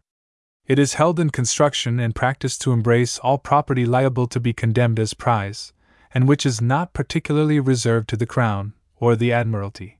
90. It depends, also, on the municipal regulations of each particular power, and as a necessary precaution against abuse, the owners of privateers are required by the ordinances of commercial states to give adequate security that they will conduct the cruise according to the laws and usages of war, and the instructions of the government, and that they will respect the rights of neutrals, and bring their prizes in for adjudication. Side note Commissions of Privateers. The commissions of privateers do not extend to the capture of private property upon land. That is a right which is not even granted to Queen's ships. The words of the third section of the Prize Act extend only to capture by any of Her Majesty's ships of any fortress upon the land, or any arms, ammunition, stores of war, goods, merchandise, and treasure belonging to the state, or to any public trading company, of the enemies of the Crown of Great Britain, upon the land. Thus, the interests of the Queen's cruisers are expressly limited with respect to the property in which the captors can acquire any interest of their own, the state still reserving to itself all private property, in order that no temptation may be held out for unauthorized expeditions against the subjects of the enemy on land. With regard to private vessels of war, the Lords of the Admiralty are empowered by the ninth section to issue letters of marque to the commanders of any such ships or vessels, for the attacking and taking any place or fortress upon the land, or any ship or vessel, arms, ammunition, stores of war, goods, or merchandise belonging or possessed by any of Her Majesty's enemies in any sea, creek, river, or haven. It was the purpose of the persons who brought in this bill that privateers should not be allowed to make depredations upon the coasts of the enemy for the purpose of plundering individuals, and for that reason they were restricted to fortified places and fortresses, and to property waterborne. 91. As privateers sometimes sail in company with Queen's vessels, and also in small squadrons, for the purpose of mutual assistance, the rights of the privateers vary. When a privateer is sailing under the convoy of a Queen's ship, she takes no share in any prize taken by the ship, or even by herself, unless she has received orders from the convoying royal ship to give chase, or has acted hostilely against the enemy, actually aiding and assisting in the capture. 92. When privateers have sailed in company, it has often happened that not every vessel has been actually engaged in the capture of the prize, though they may have been rendering valuable assistance in a variety of forms, such as watching in the offing, guarding an open outlet of escape to the intended prize. In the disputes arising from these joint captures, Sir William Scott was the first to establish a settled intelligible system, on principles that might become in future easily applicable to the various cases that might arise. Side note Constructive captors. He says The Act of Parliament, meaning the Prize Act, and the proclamation, give the benefit of prize to the takers, by which term are naturally to be understood those who actually take possession, or those affording an actual contribution of endeavor to that event. Either of these persons are naturally included under the name of takers, but the courts of law have gone further, and have extended the term takers to those who, not having contributed actual service, are supposed to have rendered a constructive assistance, either by conveying encouragement to the captor or intimidation to the enemy. Asterisk, asterisk, asterisk, it has been contended that where ships are associated in a common enterprise, that circumstance is sufficient to entitle them to share equally and alike in the prizes that are made. But many cases might be stated when ships so associated would not share. I must ever hold that the principle of mere common enterprise is not sufficient, it is not sufficiently specific, it must be more limited. What is the real and true criterion? she being in sight, or seeing the enemy's fleet accidentally, a day or two before, will not be sufficient. It must be at the commencement of the engagement, either in the act of chasing, or in preparations for chase, or afterwards during its continuance. If a ship was detached in sight of the enemy, and under preparation for chase, I should have no hesitation in saying that she ought to share.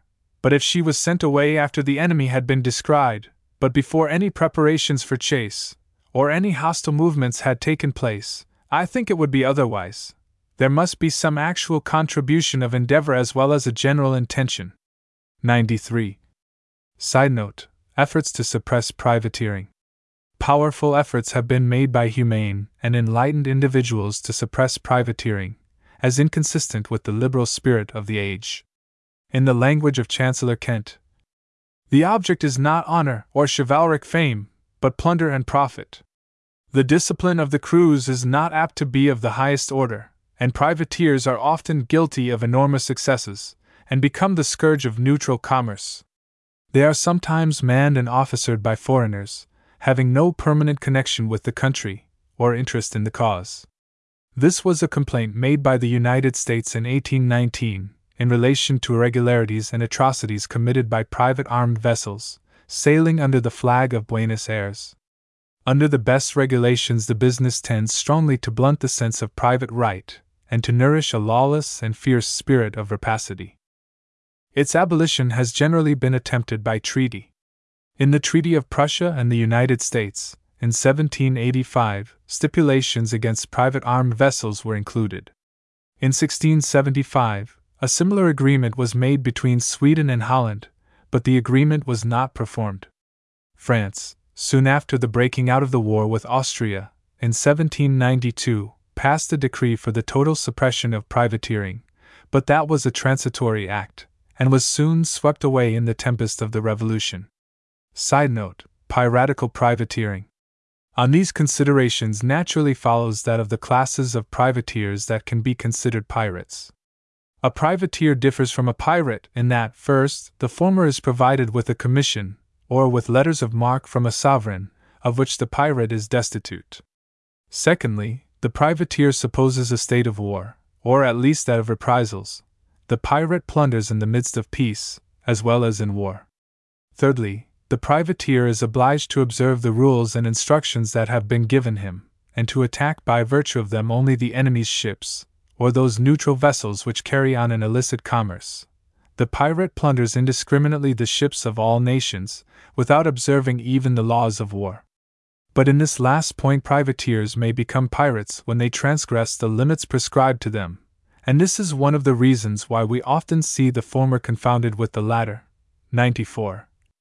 Under these general definitions, we see that it is quite open to any citizen of the world to become a privateer under a foreign sovereign, and Martens goes on to say that there is nothing that prevents the granting of letters of marque, even to the subjects of neutral or allied powers who are able to solicit them, but since it is contrary to neutrality to suffer subjects to contribute by this means to the reinforcement of one of the belligerent powers, and to the annoyance of the other, states generally prohibit their subjects from taking letters of marque from a power without the permission of their sovereigns, and many treaties oblige them also to prohibit their subjects from doing it, as well as to forbid every species of armaments on the enemy's account, in their ports. However, the enemy is not justified in punishing them as pirates, when they have letters patent from one of the powers with whom it is at war, although their ship may be confiscated. 95. The laws of the United States have made ample provision on this subject, and they may be considered as an expression of the general wish of civilized nations, and they prescribe specific punishment for acts which were before unlawful. American citizens are prohibited from being concerned, beyond the limits of the United States, in fitting out or otherwise assisting any private vessel of war to cruise against the subjects of friendly powers. 96. In the various treaties between the powers of Europe in the two last centuries, and in the several treaties between the United States and France, Holland, Sweden, Prussia, Great Britain, Spain, Colombia, Chile, and c. It is declared that no subject or citizen of either nation shall accept a commission or letter of marque to assist an enemy in hostilities against the other, under penalty of being treated as an enemy. 97. The title to property taken in war may, upon general title to principals, be considered as immediately divested from the original owner and transferred to the captor. As to personal property, the title is considered as lost to the former proprietor as soon as the enemy has acquired a firm possession, which, as a general rule, is considered as taking place after the lapse of 24 hours. 98. Ships and goods captured at sea are excepted from the operation of this rule. The right to all captures rests primarily in the sovereign, and no individual can have any interest in a prize, whether made by a crown or private armed vessel, but what he receives under the grant of the state. When a prize is taken at sea, it must be brought with due care into some port, for adjudication by a competent court. The condemnation must be pronounced by a prize court of the government of the captor, sitting either in the country of the captor or of his ally. The prize court of an ally cannot condemn. 99. Side note Proceedings preliminary to condemnation. The proceedings preliminary to condemnation may be roughly described as follows The captor, immediately on bringing his prize into port, sends up and delivers upon oath to the registry of the Court of Admiralty all papers found on board the prize. The preparatory examinations of the captain and some of the crew of the captured ship are then taken, upon a set of standing interrogatories, before the commissioners of the port to which the prize is brought. These also are forwarded to the registry of the Court of Admiralty.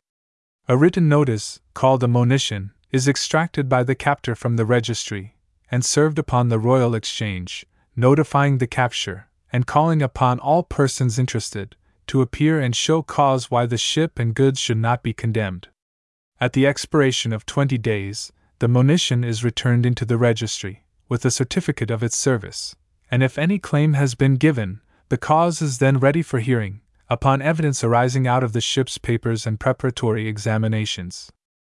The neutral master or proprietor of the cargo takes measures as follows. Upon being brought into port, the master usually makes a protest, which he forwards to London as instructions, or with such further directions as he thinks proper, either to the correspondent of his owners, or to the consul of his nation, in order to claim the ship or such parts of the cargo as belonged to his owners, or with which he was particularly entrusted, or the master himself goes to London to take the necessary steps, as soon as he has undergone his examination. The master, correspondent, or consul, applies to a proctor, who prepares a claim supported by the affidavit of the claimant, stating briefly to whom, as he believes, the ship and goods claimed belong, and that no enemy has any right or interest therein. Security must be given to the amount of £60 to answer costs. If the case should appear so grossly fraudulent on the part of the claimant as to subject him to be condemned therein. If the captor has neglected in the meantime to take the usual steps, but which seldom happens, as he is strictly enjoined both by his instructions and by the Prize Act to proceed immediately to adjudication, a process issues against him, on the application of the claimant's proctor, to bring in the ship's papers and preparatory examinations, and to proceed in the usual way. As soon as the claim is given, copies of the ship's papers and examinations are procured from the registry, and upon the return of the monition the cause may be heard. It, however, seldom happens, owing to the great pressure of business, especially at the commencement of war, that causes can possibly be prepared for hearing immediately on the expiration of the time for the return of the monition. In that case, each cause must necessarily take its regular turn. Correspondent measures must be taken, by the neutral master, if carried within the jurisdiction of a Vice Admiralty Court, by giving a claim, supported by his affidavit, and offering as security for costs, if the claim should be pronounced grossly fraudulent.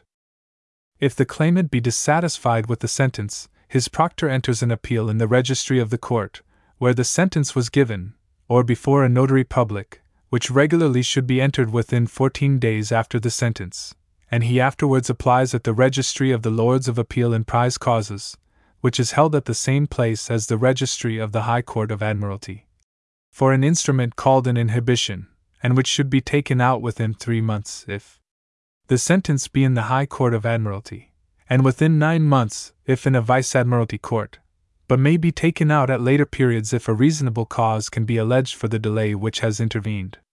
This instrument directs the judge, whose sentence is appealed from, to proceed no further in the cause. It directs the registrar to transmit a copy of all proceedings of the inferior courts, and it directs the party who has obtained the sentence to appear before the superior tribunal to answer to the appeal. On applying for the inhibition, security is given on the part of the appellant to the amount of £200 to answer costs, in case it should appear to the Court of Appeal that the appeal is vexatious. The inhibition is to be served upon the judge, the registrar, and the adverse party, and his proctor, by shewing the instrument under seal, and delivering a note of its contents. If the party cannot be found, and his proctor will not accept the service, the instrument is to be served vis et modis, that is, by affixing it to the door of the last place of residence, or by hanging it on the pillars of the Royal Exchange. That part of the process above described, which is to be executed abroad, may be performed by any person to whom it is committed, and the formal part at home is executed by the officer of the court. A certificate of the service is endorsed on the back of the instrument, sworn before the surrogate of the Superior Court, or before a notary public, if the service is abroad. If the cause be adjudged in the Vice Admiralty Court, it is usual, on entering the appeal there, to procure a copy of the proceedings, which the appellant sends over to his correspondent in England, who carries it to a proctor, and the same steps are taken to procure and send the inhibition as when the cause has been adjudged in the High Court of Admiralty. But if a copy of the proceedings cannot be procured in due time, an inhibition can be obtained by sending over a copy of the instrument of appeal, or by writing to the correspondent an account only of the time and substance of the sentence. Upon an appeal, fresh evidence may be introduced, if, upon hearing, the Lords of Appeals should be of an opinion that the cause is of such doubt, or that further proof ought to have been ordered by the court below. Further proof usually consists of affidavits made by the asserted proprietors of the goods, in which they are sometimes joined with their clerks, and others acquainted with the real transactions, and with the real property of the goods claimed. In corroboration of these affidavits, may be annexed the original correspondence, duplicates of bills of lading, invoices, extracts from books, and c. These papers must be proved by affidavits of persons who can speak of their authenticity, and if copies or extracts, they should be collected and certified by public notaries. The affidavits are sworn before magistrates, or others competent to administer oaths in the country where they are made, and authenticated by a certificate from the British consul. The degree of proof required depends upon the degree of suspicion or doubt that belongs to the case. In case of heavy suspicion and great importance, the court may order what is called plea and proof. That is, instead of admitting affidavits and documents introduced by the claimant only, each party is at liberty to allege, in regular pleadings, such circumstance as may tend to acquit or condemn the capture, and to examine witnesses in support of the allegation, to whom the opposite party may administer interrogatories. The depositions of the witnesses are taken in writing. If the witnesses are to be examined abroad, a commission issues for that purpose, but in no case is it necessary for them to come to England. These solemn proceedings are seldom resorted to. Standing commissions may be sent to any neutral country for the general purpose of receiving examinations of witnesses, in all cases where the court may find it necessary, for the purposes of justice, to decree inquire it to be conducted in that manner. 100. Side note Prize Jurisdiction. The jurisdiction over prizes is exercised by the Judge of the Admiralty, exclusively of every other judicature of the kind, except in cases of appeal.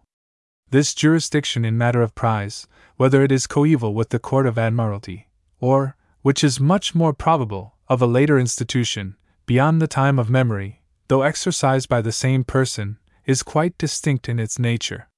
The Judge of the Admiralty is appointed by a commission under the Great Seal, which enumerates particularly, as well as generally, every object of his jurisdiction, but not a word of prize. To constitute that authority, in every war, a commission under the Great Seal issues to the Lord High Admiral to will and require the Court of Admiralty, and the Lieutenant and Judge of the said Court, his surrogate or surrogates, and they are thereby authorized and required to proceed upon all and all manner of captures, seizures, prizes, and reprisals of all ships and goods that are or shall be taken, and to hear and determine according to the courts of admiralty and the law of nations. A warrant issues to the judge accordingly. The Court of Admiralty is called the Instance Court, the other the Prize Court. The manner of proceeding is totally different. The whole system of litigation and jurisprudence in the prize court is peculiar to itself. Side note Common law courts not always excluded. A thing being done on the high seas does not exclude the jurisdiction of the courts of common law. For seizure, stopping, or taking a ship upon the high seas, but not as prize, an action will lie. But for taking as prize, no action will lie. The nature of the question, not the locality, excludes. The end of a prize court is to suspend the property till condemnation, to punish every sort of misbehavior in the captors, to restore instantly, full sail, if upon the most summary examination there does not appear a sufficient ground, to condemn finally, if the goods really are prize, against everybody, giving everybody a fair opportunity of being heard.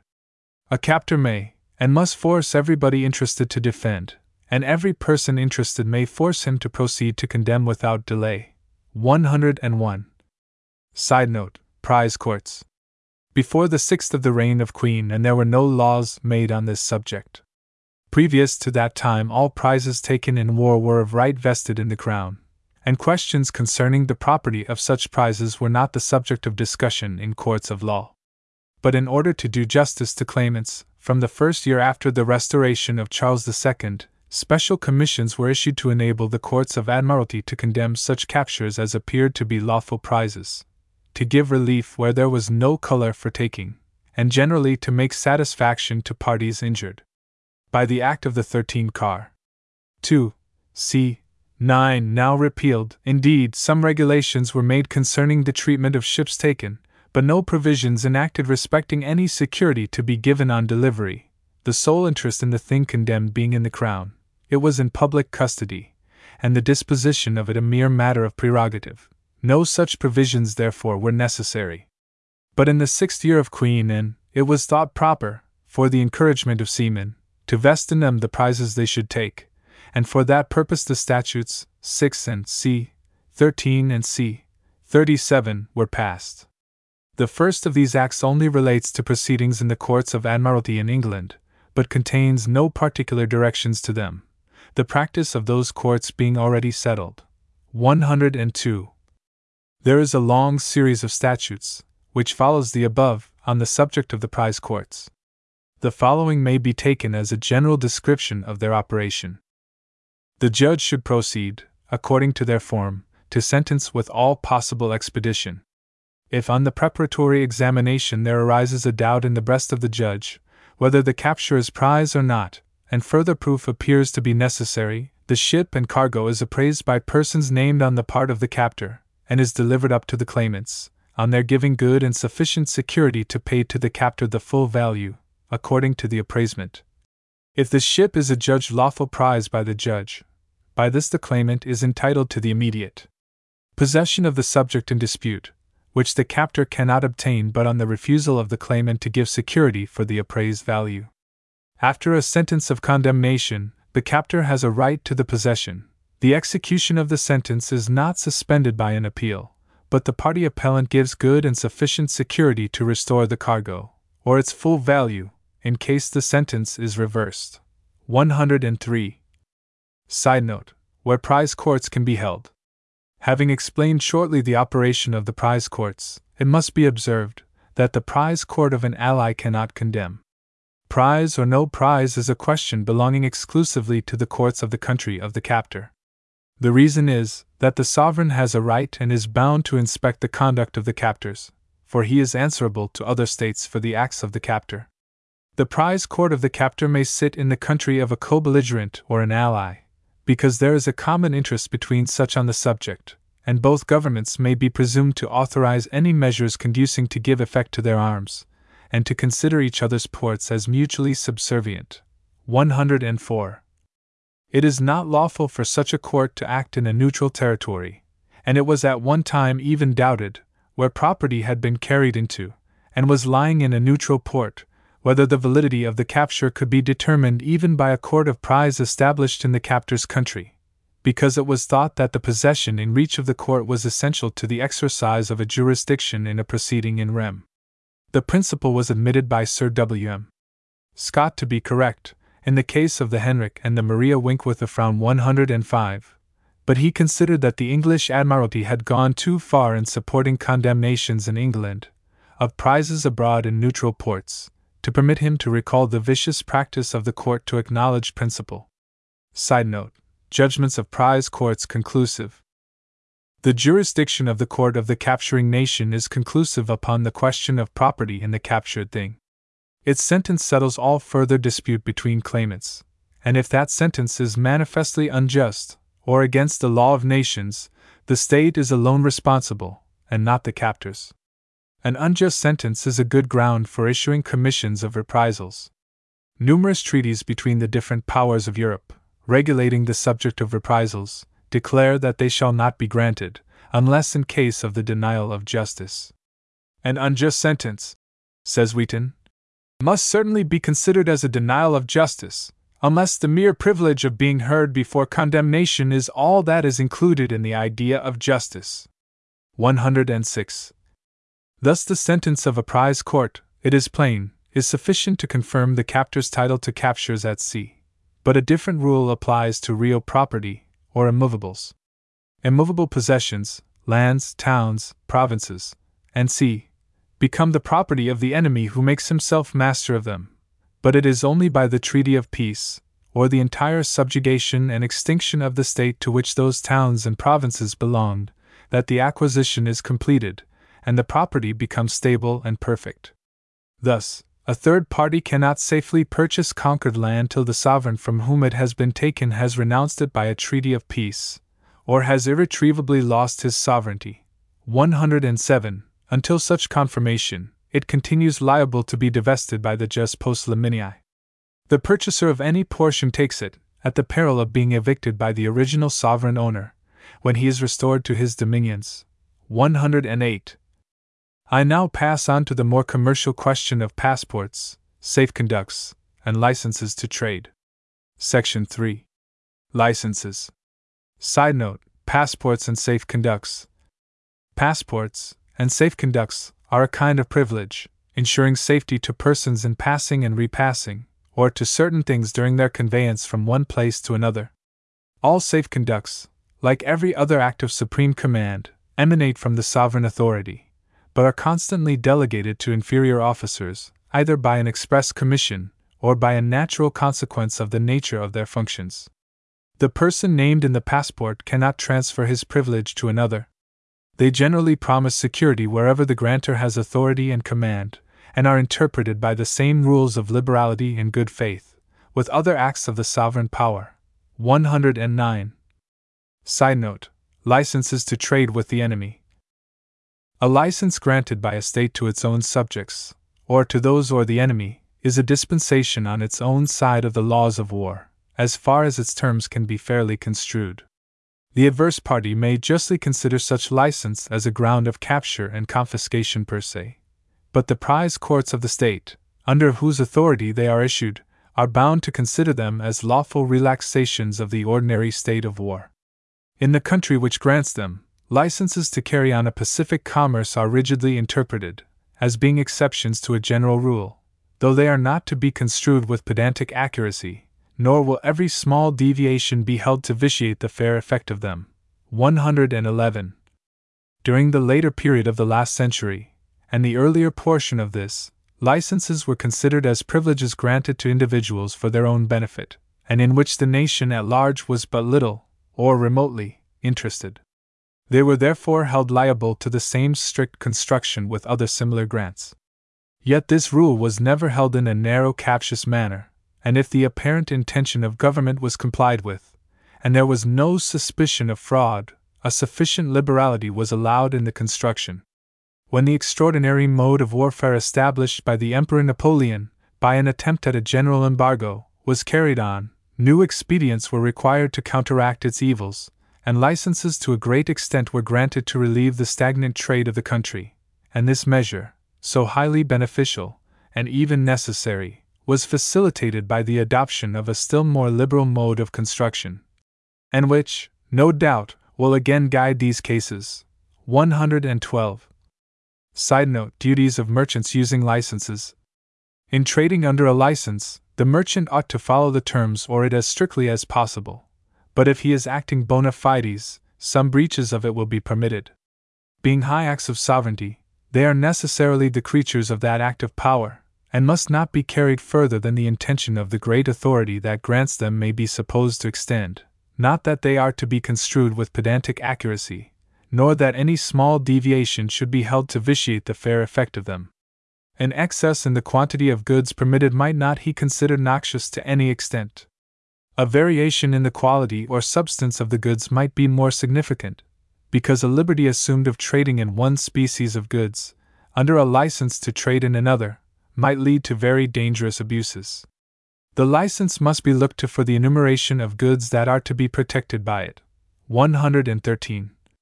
The principles on which courts act in treating licenses is thus succinctly laid down by Sir William Scott. I need not repeat what I have so often stated the anxious wish of this court to relieve, as much as possible, the difficulties under which the commerce of the world now labors. November 1812, and to apply the most favorable consideration to the construction of license cases. At the same time, it is to be remembered that the court possesses the mere power of interpretation, that it must confine itself to a reasonable explanation of the terms made use of, and cannot alter or dispense with conditions considered as essential by the government granting the license. If the court assumes the power of extension by favorable interpretation, it does so only where there is a total absence of bad faith and where unavoidable obstacles have been thrown in the way of an exact compliance with the terms prescribed. Where there has been a want of good faith, or a departure from the terms, beyond the necessity thus imposed, the court has not felt itself called upon to mitigate the penalties incurred by such a deviation. 114. Side note The vessel. It is not an essential deviation from the license if ships of other countries than those designated in the license are employed provided those other countries have the same political bearing towards this kingdom as those mentioned in the license. But it is not a matter of indifference to substitute a ship belonging to a country at war for a neutral or native ship, at the will and pleasure of the holder of the license. 115.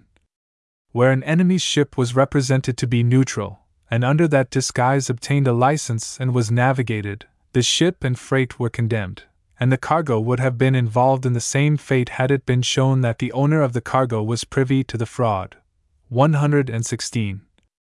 A license to trade in neutral bottoms does not extend to British ships. 117.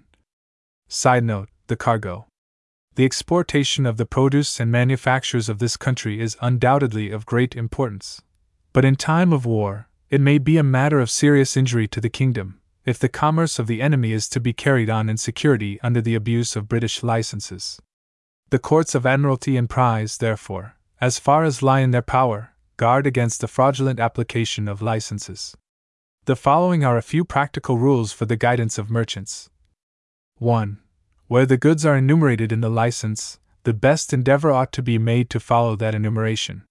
It is not a fatal departure from the license to take on board non enumerated articles, if done so by mistake or inadvertence, but an essential and fraudulent departure from the conditions of the license is a total defeasance of it. 118.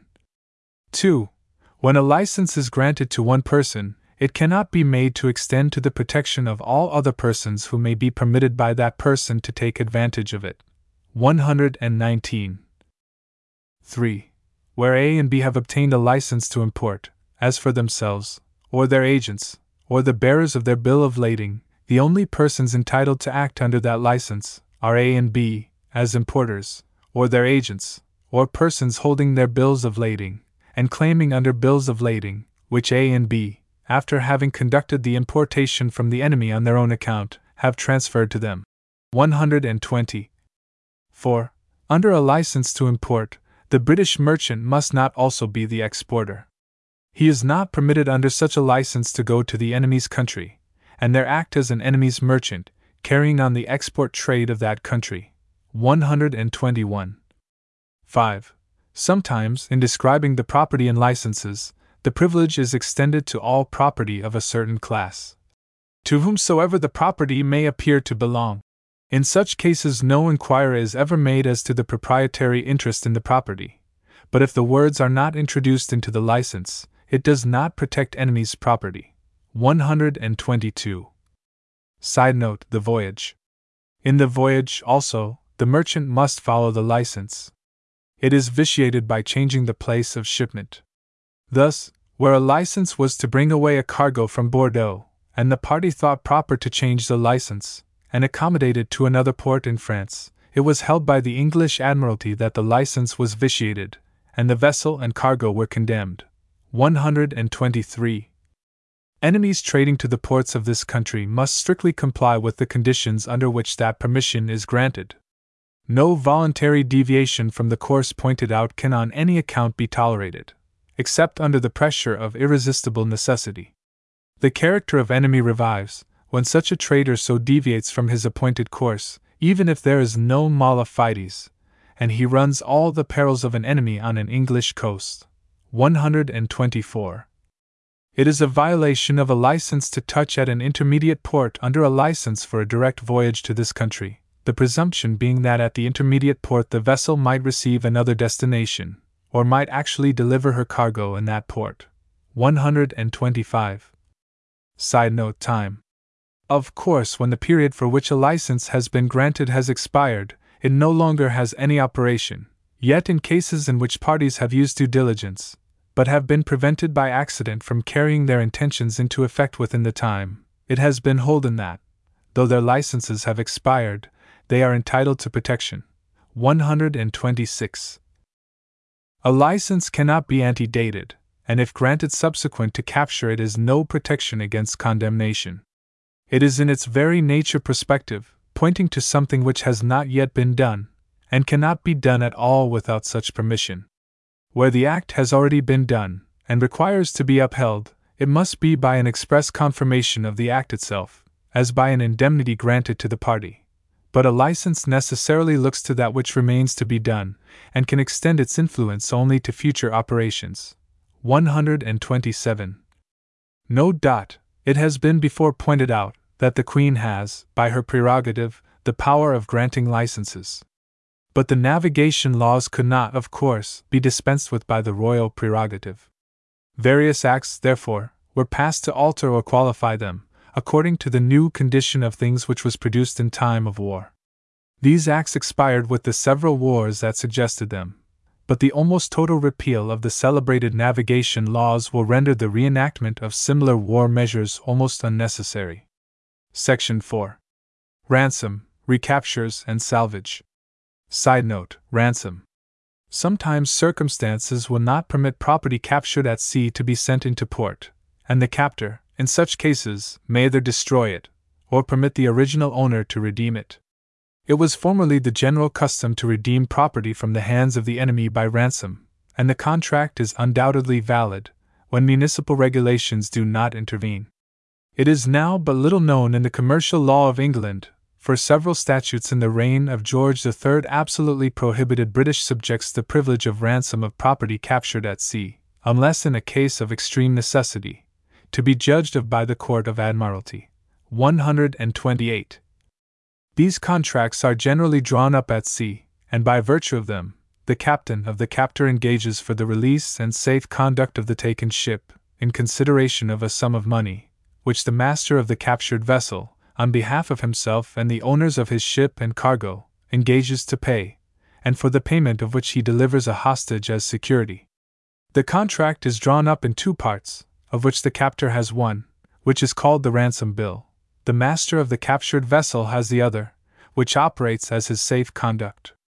By the French law, this safe conduct only protects the vessel to its own port, or its port of destination, if nearer that. In other countries, the pass allows the ship to continue its voyage, but operates only to protect the vessel in the course prescribed, and within the time limited by the contract. It protects only against capture, unless by agreement it provides also against total loss by perils of the seas.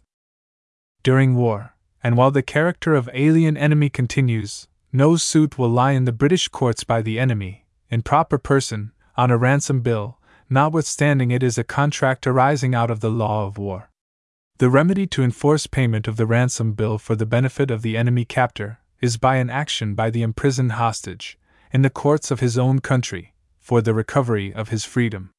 The hostage consists generally of one or two principal officers of the captured prize, more generally one only. As the ransom is in the nature of a pledge, the ransom cannot exceed the value of the ship, so that the master cannot bind his owner for a larger value, and on the same principle, the captor is bound to take the vessel, or its value if abandoned by the owner, or what it sells for if the owner is insolvent. He is also bound to maintain the hostage, and that is an item in the ransom bill. In estimating the ransom and expenses of the hostage as a damage or loss, they are regarded in the nature of general average, and the several persons interested in the ship, freight, and cargo must all contribute towards them. 129. Side note Recaptures. Although in strictness every prize legally made may be adjudged to the captor, yet there are cases where he ought to restore, wholly, or in part, that which he may legally have taken from the enemy. This is the case of recaptures.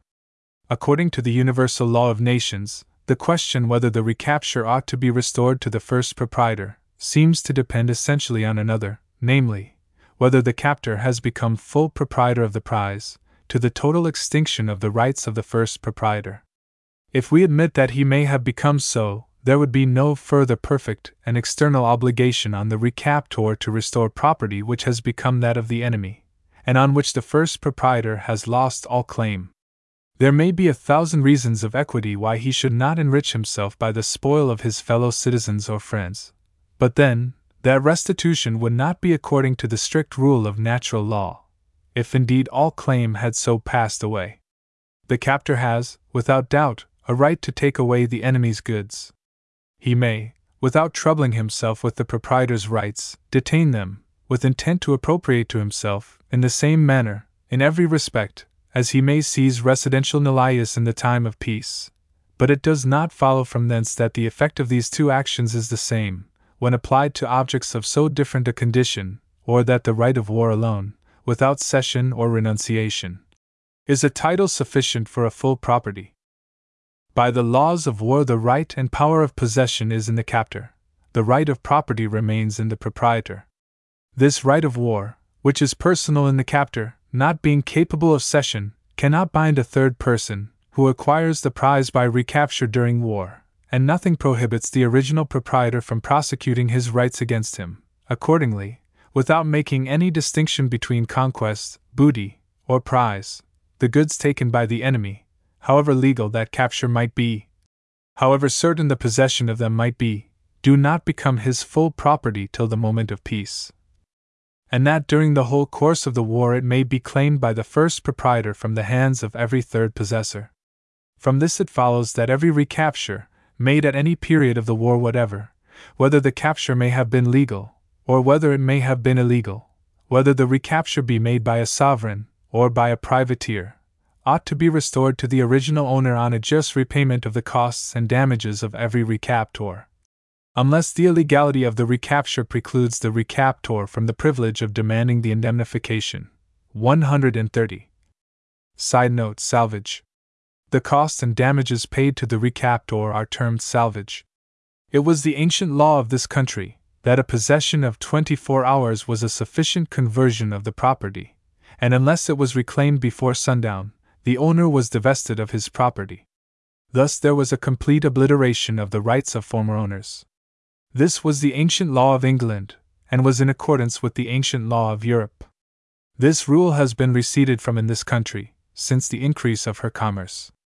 During the time of the usurpation, when England was becoming commercial, an alteration was effected by the Ordinance of 1649, which directed a restitution, upon salvage, to British subjects, and the same indulgent rule was continued afterwards, when this country became still more commercial. This country, as a commercial country, has thus departed from the old law, and has made a new and peculiar law for itself, in favor of merchant property recaptured, introducing a policy not then introduced by other countries, and differing from its own ancient practice. Side note Recaptures converted into ships of war are not restored. There is one exception to this law.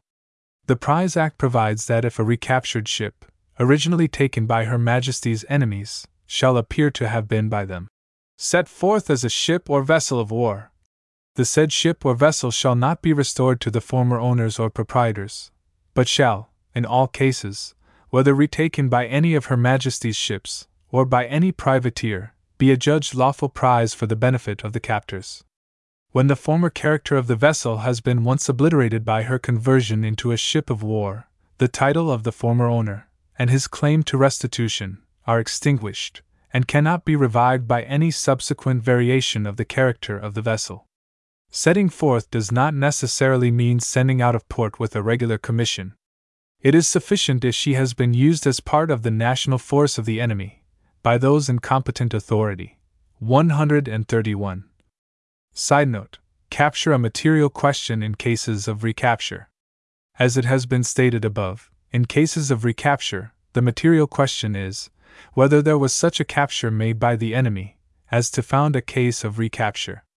This is settled by the question whether the enemy have an effectual possession, by this is not meant the complete and firm possession obtained by condemnation in a court of prize, but that effectual possession, that if not interrupted by recapture, would have enabled the captor to exercise rights of war over her.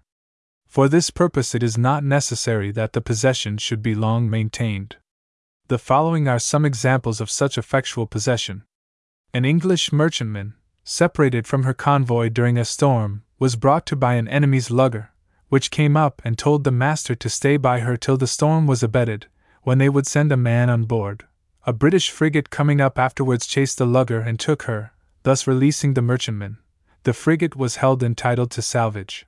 132. But when a small English vessel, armed with two swivels, forced a privateer rowboat from Dunkirk to strike, but was not able to board her, because the English vessel has only three men, and no arms but the swivels, the Frenchman being filled with a well armed crew, and subsequently, the rowboat was forced to put into the port of Ostend, then the port of an ally. This might not be a capture under the Act, so much as it was under the general maritime law. A vessel brought out of port, and which was in the power, though not in the actual occupation of the enemy, was thus rescued from considerable peril, was held to be recaptured. 133. Similarly, with a vessel abandoned by the enemy, having possession of her, through the terror of an approaching force. 134. There is no claim to salvage where the property rescued was not in the possession of the enemy, or so nearly as to be certainly and inevitably under his grasp. Side note Recapture of property of allies.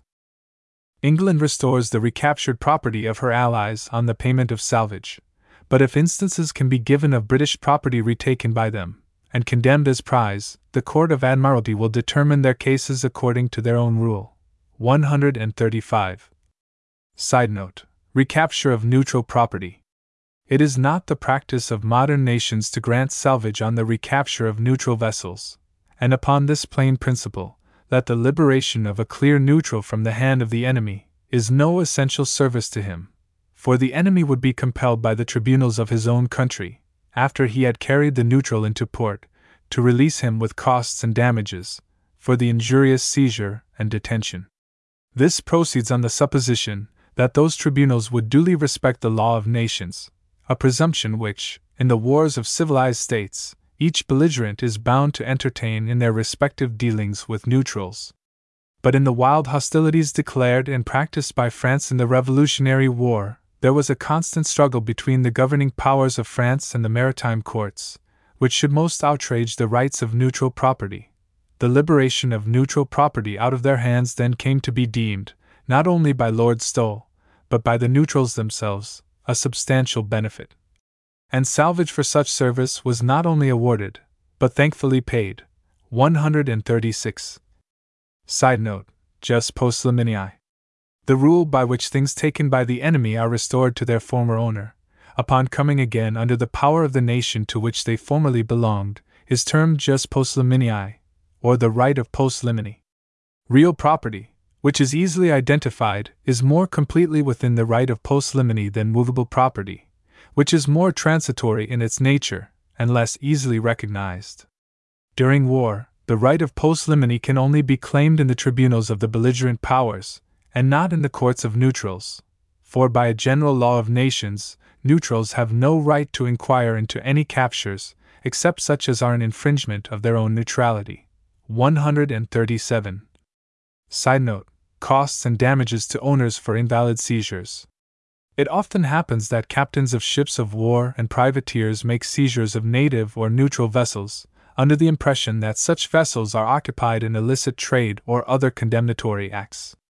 This may arise from error, and in such cases the vessel is restored to the owner by the prize court, but still there may be circumstances justifying the seizure, though not condemnation, and if condemnation is not granted, the owner sets up a claim for any damage that may have occurred to his vessel.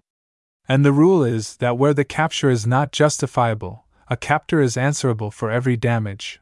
138.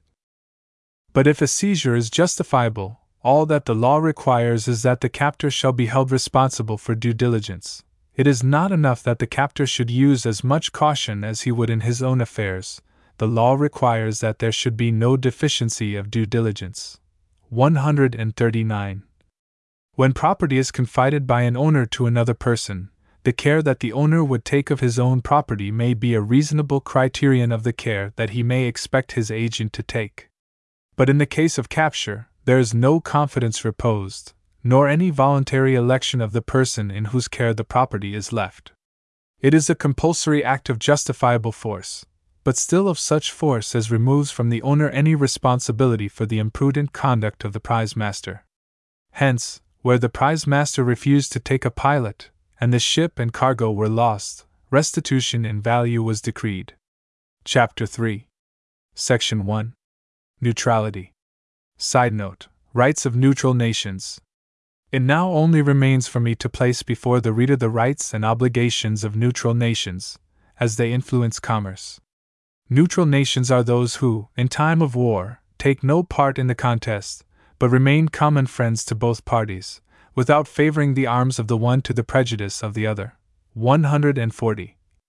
Neutrality consists in, first, giving no assistance when there is no obligation to give it, nor voluntarily to furnish troops, arms, ammunition, or anything of direct use in war. 2 NDLY, in whatever does not relate to war, a neutral and impartial nation must not refuse to one of the parties, on account of his present quarrel, what she grants to the other. 141. Side note Qualified neutrality. These rules do not apply to engagements by treaty, to which the neutral may be bound previous to war, as for example, an engagement to furnish one of the belligerent parties with a limited succor in money, troops, ships, or munitions of war, or to open his ports to the armed vessels of his ally with his prizes. 142. Neutrality, again, may be qualified by treaties antecedent to war, to admit vessels of war, with their prizes, of one of the belligerent parties, into the neutral's ports, to the complete or limited exclusion of the other. Side note Neutral territory protected. The rights of war can be exercised only within the territory of the belligerent powers, upon the high seas, or in a territory belonging to no one. To make use of neutral territory for the proximate purposes of war cannot be allowed, although it is to be understood that the prohibition does not extend to remote objects and uses, such as procuring provisions, and other innocent articles. 143. The sanctity of a claim of territory is very high. When the fact is established, it overrules every other consideration. The property taken must be restored, notwithstanding that it belongs to the enemy, and if the captors should have erred wilfully, and not merely through ignorance, he would be subject to further punishment. It is, however, a point on which foreign states are very likely to be misinformed and abused, by the interested representations of those who are anxious to catch at their protection. The claim of territory is, therefore, to be taken according to the letter of the law, and to be made up by clear and unimpeached evidence. The right of seizing the property of the enemy is a right which extends, generally speaking, universally, wherever that property is found.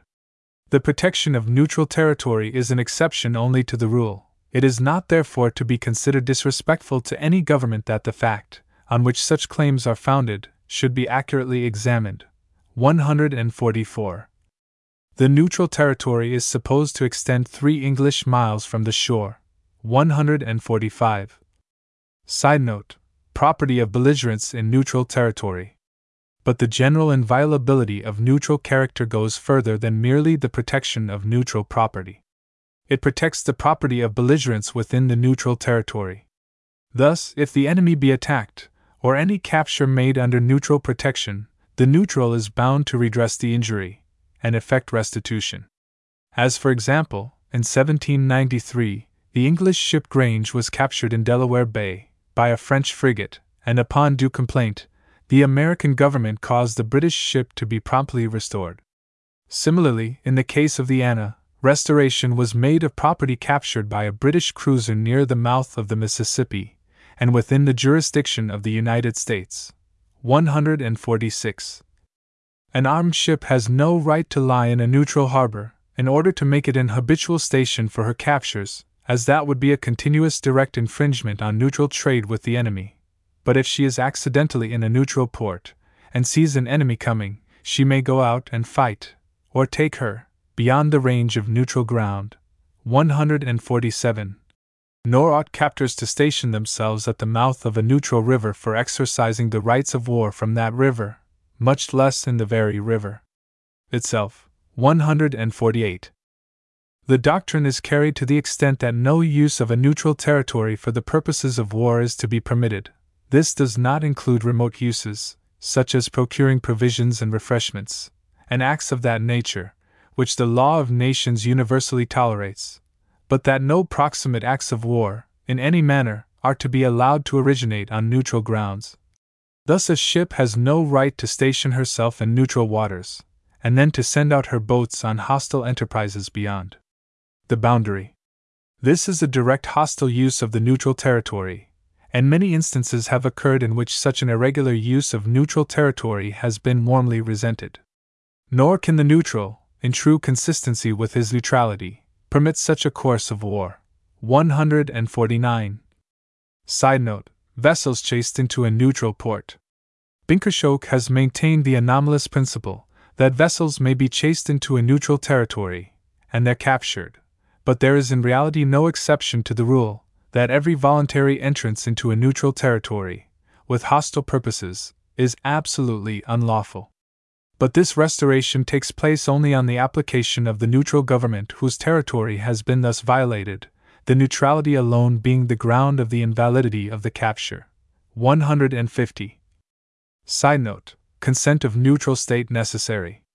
Though a belligerent vessel may not enter within neutral jurisdiction for hostile purposes, she may, consistently with a state of neutrality, unless prohibited by the neutral power, bring her prize into the neutral port and sell it there. Side note Freedom of neutral commerce. A neutral has a right to pursue his accustomed commerce, and he may become the carrier of the enemy's goods, without being subject to confiscation of the ship, or of the neutral articles on board, though not without the risk of having the voyage interrupted by the seizure of the hostile property. If we find an enemy's effects on board a neutral ship, we seize them by right of war. But we are naturally bound to pay the freight to the master of the vessel, who is not to suffer by such seizure. 151. The effects of neutrals found in an enemy's ship are to be restored to the owners, against whom there is no right of confiscation, but without allowance for detainder, decay, and c. Neutrals voluntarily expose themselves to these accidents by embarking their goods in a hostile ship. 152. We have before mentioned that neutral ships do not afford protection to an enemy's property. It may be seized if found on board of a neutral vessel, beyond the limits of the neutral jurisdiction. This is a clear and well settled principle of the law of nations. When an enemy's ship, containing free goods, is taken, if the captor carries the goods to the port of destination, he is entitled to the freight. He stands in the place of the owner of the ship, and performs, by completing, the specific contract between the owner and charterer. But he is not entitled, if he does not proceed and perform the original voyage. 153. The specific contract is performed in the one case, and not in the other.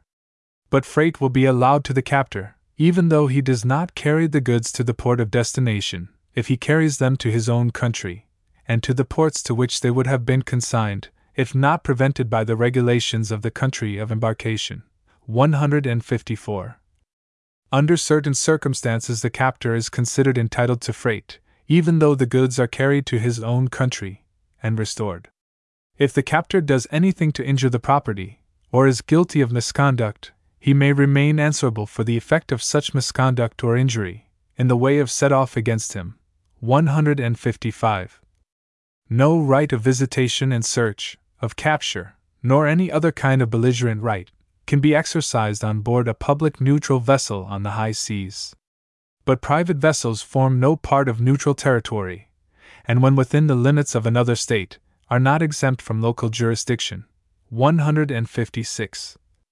The right to take enemy's property on board a neutral ship has been much contested by particular nations, whose interests it strongly opposed. This rule has been steadily maintained in Great Britain, though in France and other countries it has been fluctuating. For the first time, England has voluntarily abandoned this right in the present war. If a neutral vessel, having enemy's goods on board, is taken, and there is nothing unfair in the conduct of the neutral master, he will even be entitled to his reasonable demurrage. The captor pays the whole freight, because he represents the enemy, by possessing himself of the enemy's goods by right of war and although the whole freight has not been earned by the completion of the voyage, yet as the captor, by his act of seizure, has prevented its completion, his seizure operates to the same effect as an actual delivery of the goods to the consignee, and subjects him to the payment of the full freight. 157. In such case, however, the neutral master must have acted bona fide, and with strictly neutral conduct. Side note This rule changed by convention.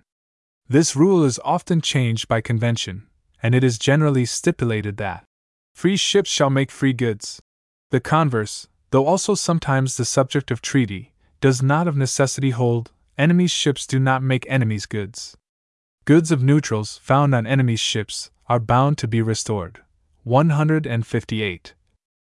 A neutral subject is at liberty to put his goods on board a merchant vessel, though belonging to a belligerent, subject nevertheless to the rights of the enemy who may capture the vessel, who has no right, according to modern practice, to condemn the neutral property.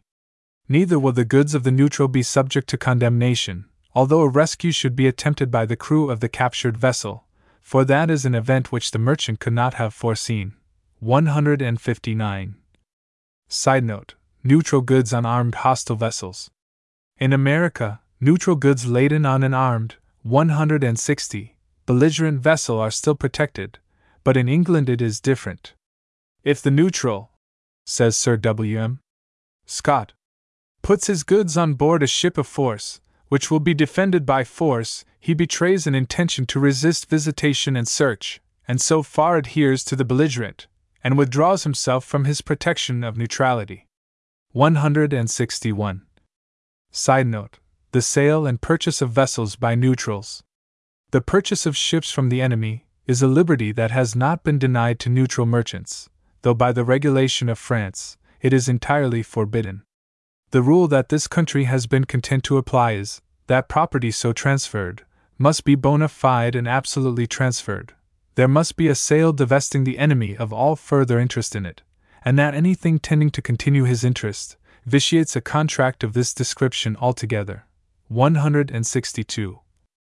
Russia is reported to have several vessels of war in different parts of the world. Some of these vessels have been sold, and others are said to be in the process of sale.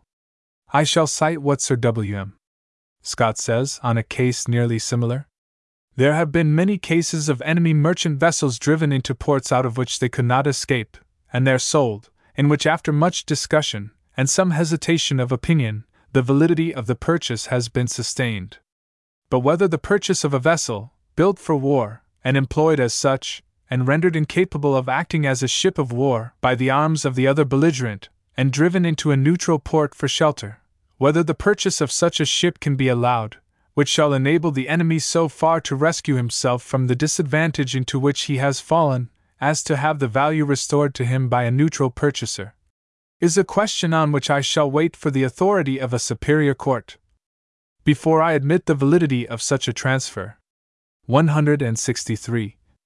It has been said that the sale must be absolute and unconditional so that a sale under a condition to reconvey at the end of the war is invalid.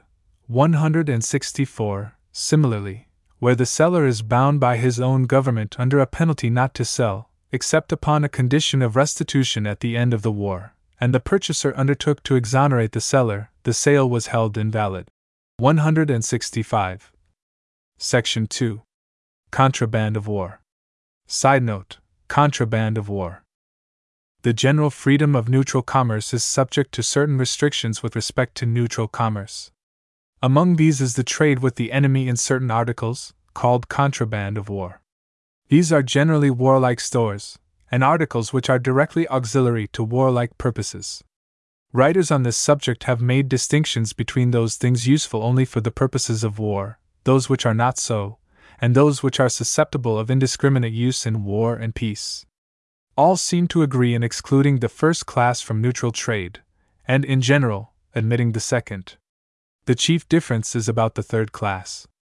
The last kind of articles, for example, money, provisions, ships, and naval stores, according to Grotius, are sometimes lawful articles of neutral trade, and sometimes not, and the question depends upon circumstances.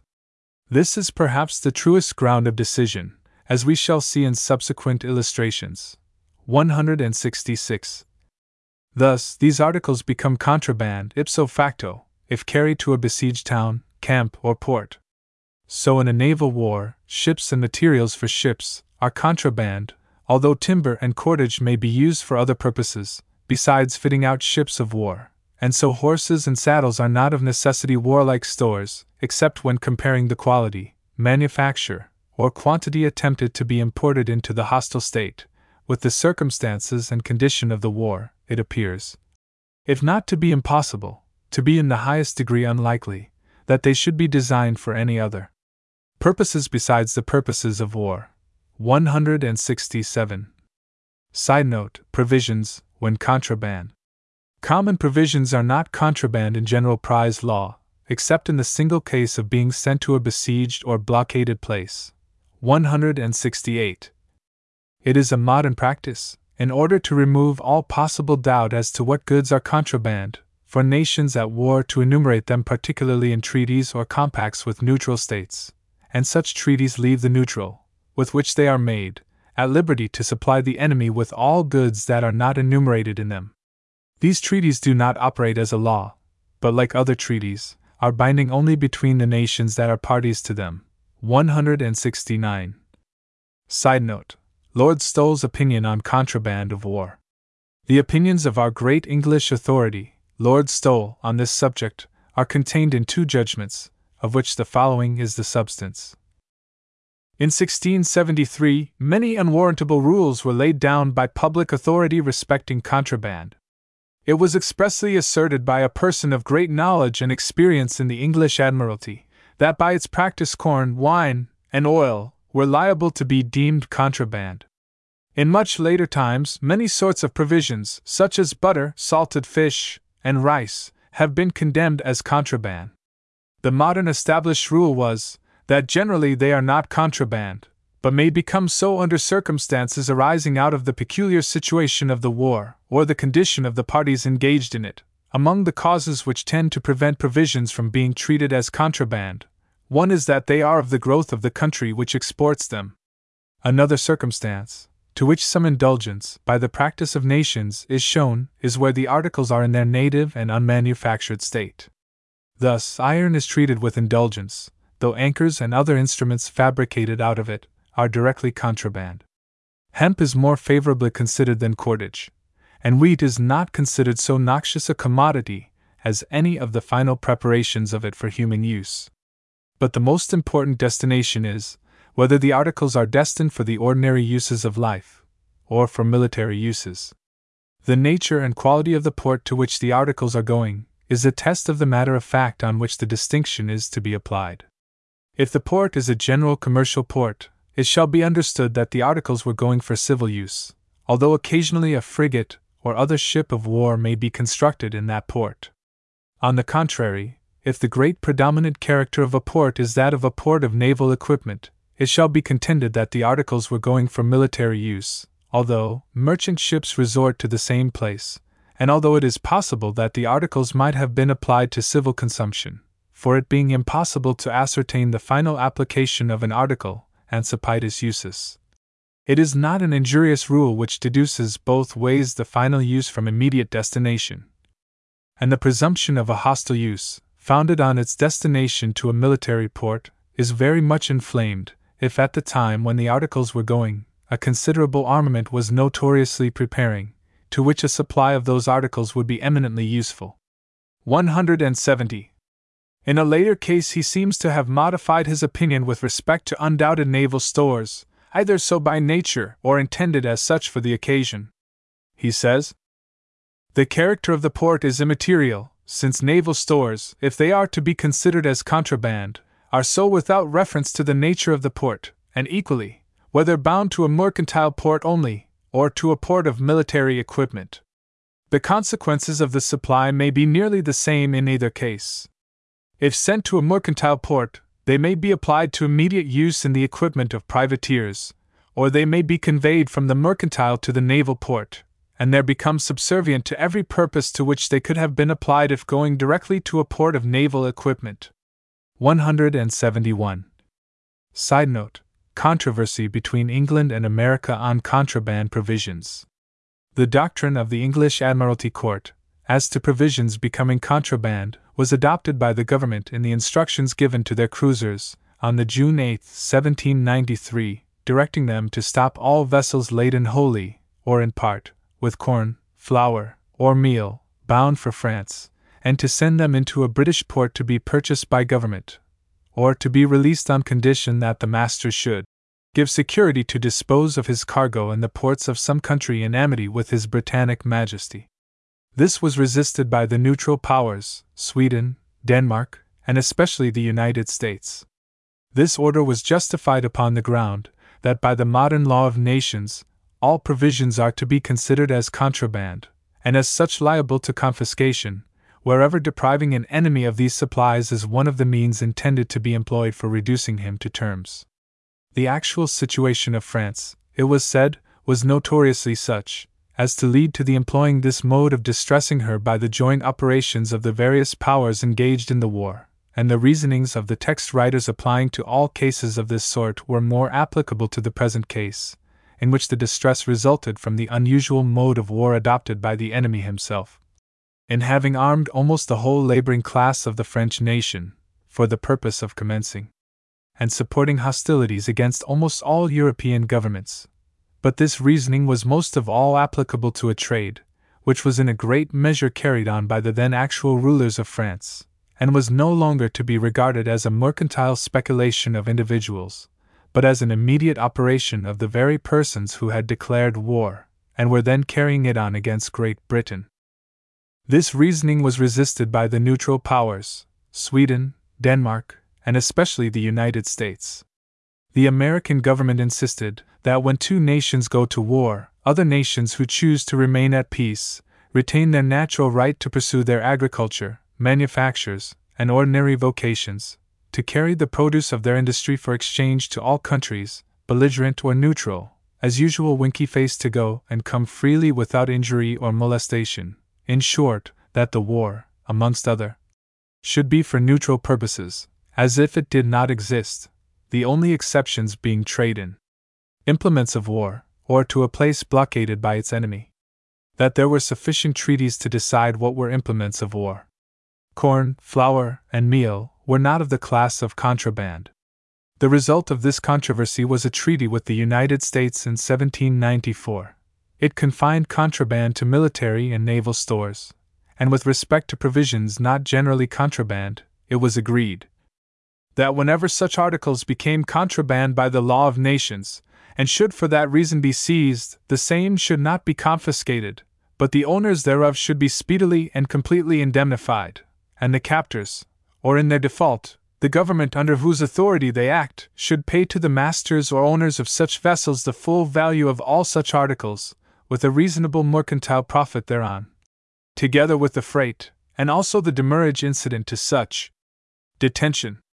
The instructions of June, 1793, had been revoked previously to the signature of this treaty, but before its ratification, the British government issued, in April, 1795, an order in council, instructing its cruisers to stop and detain all vessels laden wholly, or in part, with corn, flour, meal, and other provisions, and bound to any port in France, and to send them to such ports as might be most convenient, in order that such corn, and sea, might be purchased on behalf of government. This last order was subsequently revoked, and the question of its legality became the subject of discussion in a mixed commission, constituted under the treaty, to decide upon the claims of American citizens, by reason of irregular or illegal seizures of their vessels and cargoes, under the authority of the British government. A full indemnification was allowed by the commissioners, under the seventh article of the Treaty of 1794, to the owners of vessels and cargoes seized under the orders in council, as well for the loss of a market as for the other consequences of their detention. It was, however, urged on the part of the United States that the 18th article of the Treaty of 1794 manifestly intended to leave the question where it was before, namely, that when the law of nations, existing at the time the case arises, pronounces the articles contraband, they may for that reason be seized, when otherwise, not so. Each party was thus left free to decide what was contraband in its own courts of the law of nations, leaving any false appeal to that law to the usual remedy of reprisals and war. 172. Since the ratification of this treaty, we have a decision of Lord Stowell, in 1799, on this very subject, in the case of the Haabet, which, however, arose on a question of insurance. The right of taking possession of provisions is no peculiar claim of this country. It belongs generally to belligerent nations. The ancient practice of Europe, or at least of several maritime states of Europe, was to confiscate them entirely. A century has now elapsed since this claim has been asserted by some of them. A more mitigated practice has prevailed in later times, of holding such cargoes subject only to a right of preemption, that is, to a right of purchase, upon a reasonable compensation, to the individual whose property is thus diverted. This claim on the part of the belligerent cannot go beyond cargoes avowedly bound to the enemy's ports, or suspected on just grounds to have a concealed destination of that kind. The neutral can only expect a reasonable compensation. He cannot look to the price he would obtain in the enemy's port. An enemy, distressed by famine, may be driven by his necessities to pay a famine price, but it does not follow that the belligerent, in the exercise of his rights of war, is to pay the price of distress. 173. It is a mitigated exercise of war, on which any purchase is made, and no rule has established that such a purchase shall be regulated exactly on the same terms of profit which would have followed the adventure, if no such exercise of war had intervened. It is a reasonable indemnification, and a fair profit, that is due, reference being had to the price originally paid by the exporter, and the expenses he has incurred. Side note Neutral vessels transporting enemy's forces.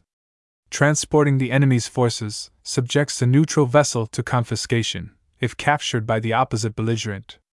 Sir W.M.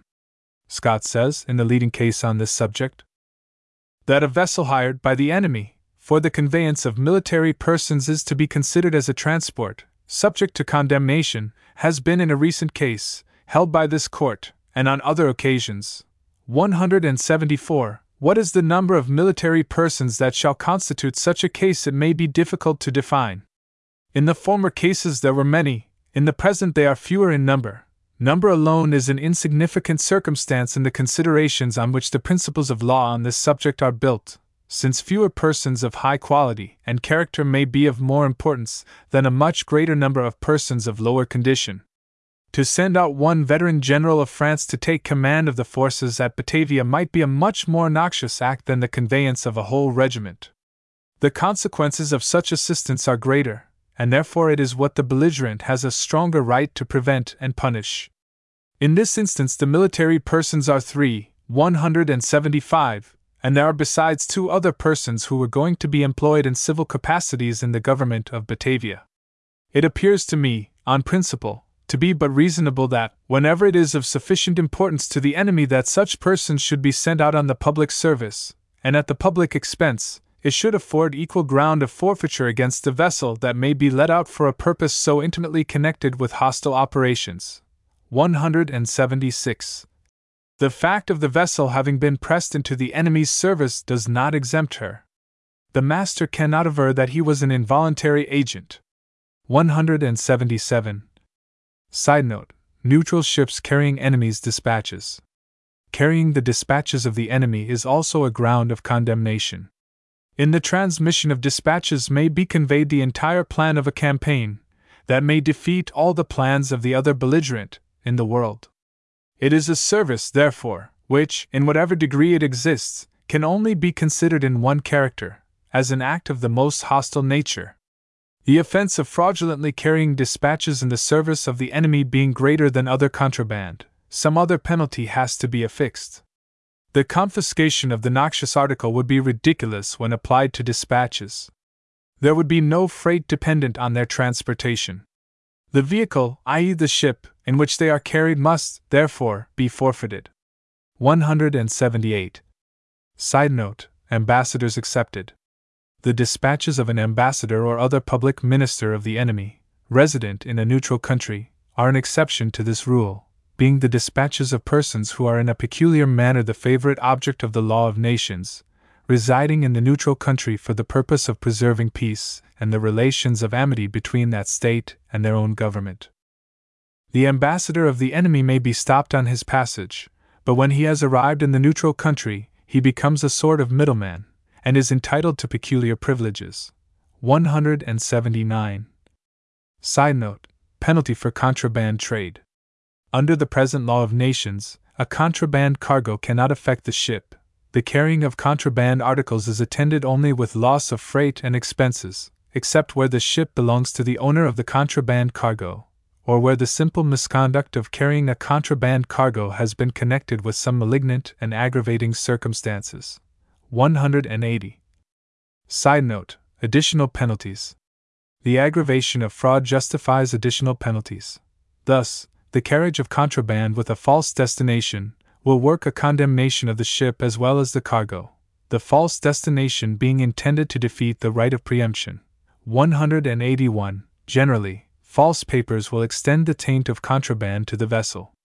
It is also an established rule that the transfer of contraband by a neutral, from one port of a country to another, where it is required for the purposes of war, is subject to be treated in the same manner as an original importation into the country itself. 182. Side note Return voyage free. Generally, the proceeds of the return voyage cannot be taken.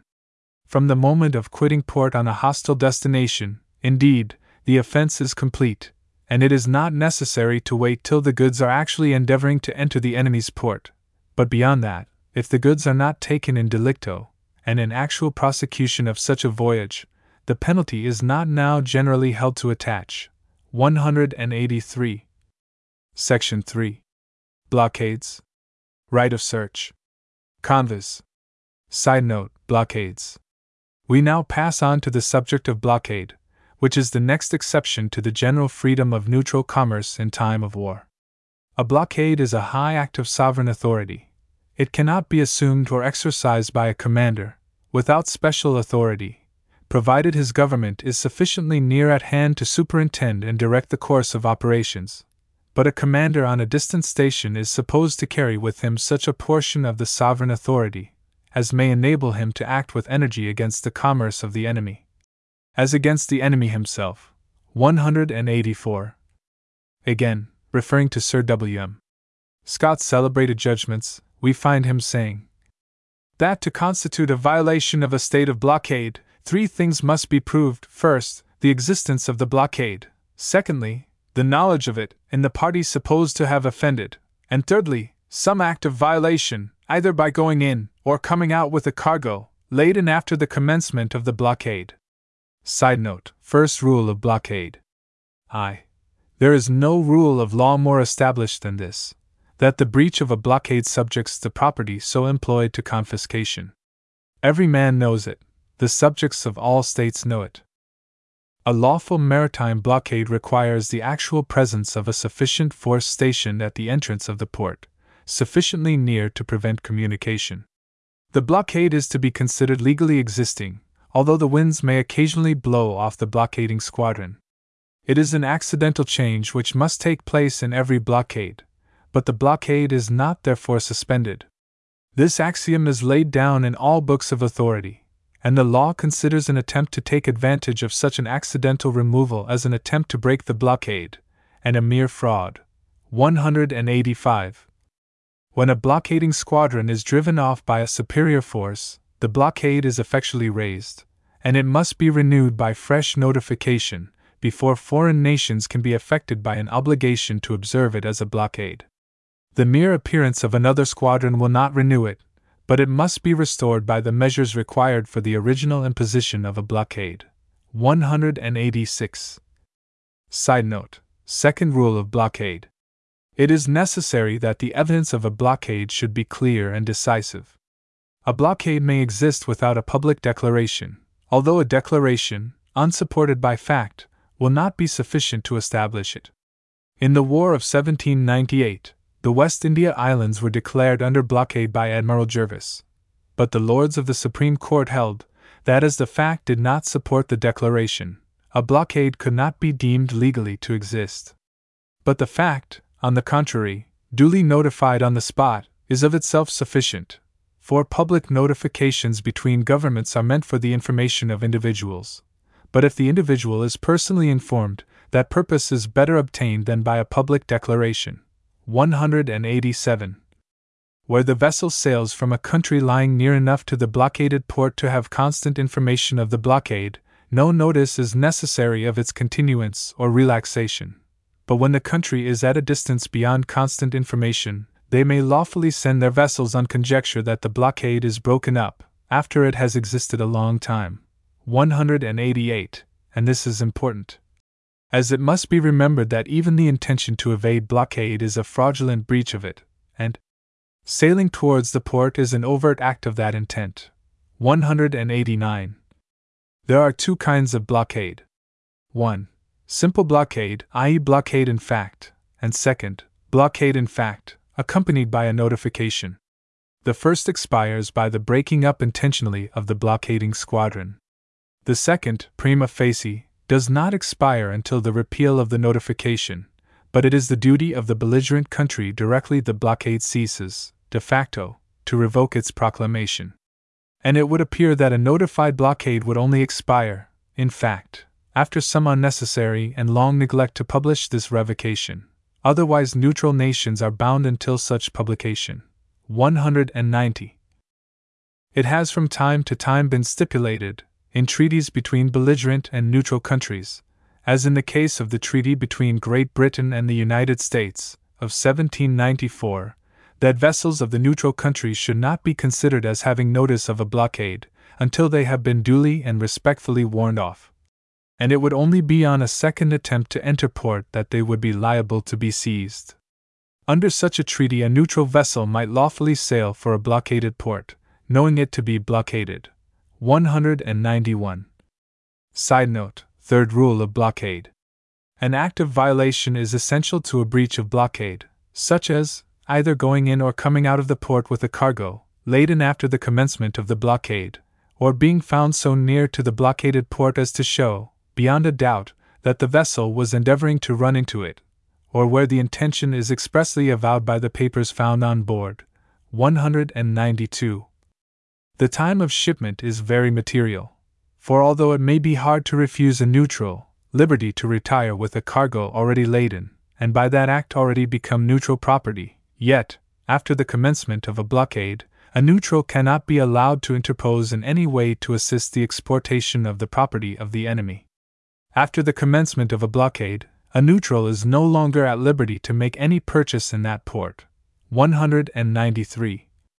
A maritime blockade is not in law violated by bringing or sending goods to the port through the internal canal navigation or land carriage of the country, and thus such goods are not liable to confiscation on ground of the blockade.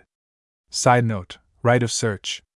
On the great question of the right of search, the international law has been summed up by Lord Stowell, in the case of the Maria, where the exercise of the right was attempted to be resisted by the interposition of a convoy of Swedish ships of war. 194. First, the right of visiting and searching merchant ships on the high seas, whatever be the ships, whatever be the cargoes, whatever be the destinations, is the incontestable right of the lawfully commissioned cruisers of a belligerent nation. Secondly, that the authority of the sovereign of the neutral country, being interposed in any manner of mere force, cannot legally vary the rights of a lawfully commissioned belligerent cruiser. It cannot be maintained, that if a Swedish commissioned cruiser, during the wars of his own country, has a right, by the laws of nations, to visit and examine neutral ships, the King of England, being neutral to Sweden, is authorized by law to obstruct the exercise of that right with respect to the merchant ships of his country. Thirdly, that the penalty for the violent contravention of this right is the confiscation of the property withheld from visitation and search. The judgment of condemnation, pronounced in this case, was followed by the Treaty of Armed Neutrality entered into by the Baltic powers to resist the right of search, in 1800, which league was dissolved by the death of the Emperor Paul, and the points in controversy between those powers and Great Britain were finally adjusted by the Convention of 5th of June, 1805. 195. Side note Convoys. It now remains to say a few words on the subject of convoy. Convoy is a ship or ships of war appointed by the government, or by the commander in chief on a particular station, for the guard of merchant vessels bound to their destination. A warranty that the vessel shall sail with convoy is very common in policies of insurance, and if not complied with, the insurance becomes absolutely void. This warranty to sail with convoy does not mean that the vessel shall depart with convoy immediately from the lading port, but only from the place of rendezvous appointed for vessels bound from that port, and must be strictly and impartially maintained by force, to the uniform universal exclusion of all vessels not privileged by law. 196. From many ports, and among others from the port of London, no convoy ever sails. It has therefore been held sufficient for a vessel bound from London to sail with convoy from the Downs, and even from Spithead, when there was no convoy appointed from the Downs. Neither does it require the vessel to sail with convoy bound to the precise place of her destination. But if the vessel sail with the only convoy appointed for vessels going to her place of destination, it is sufficient. It sometimes happens that the force first appointed is to accompany the ships only for a part of their voyage, and to be succeeded by another. At other times, a small force is detached from the main body to bring up to a particular point. If a vessel sail under the protection of a vessel thus appointed or detached, the warranty is satisfied.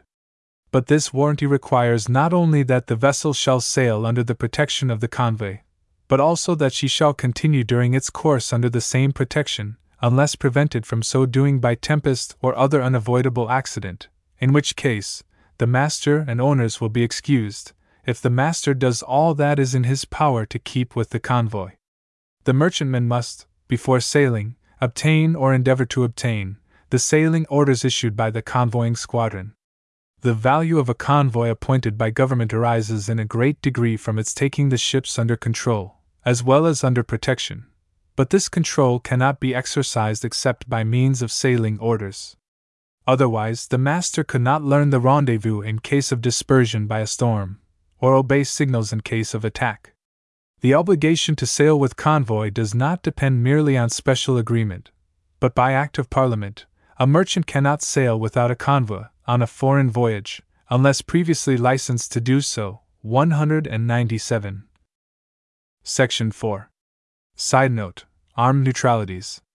It is not improbable the course of events in the present war may make it not uninteresting to my readers to have some short account of the origin and meaning of armed neutralities especially as the principles on which they were founded may again be open to discussion.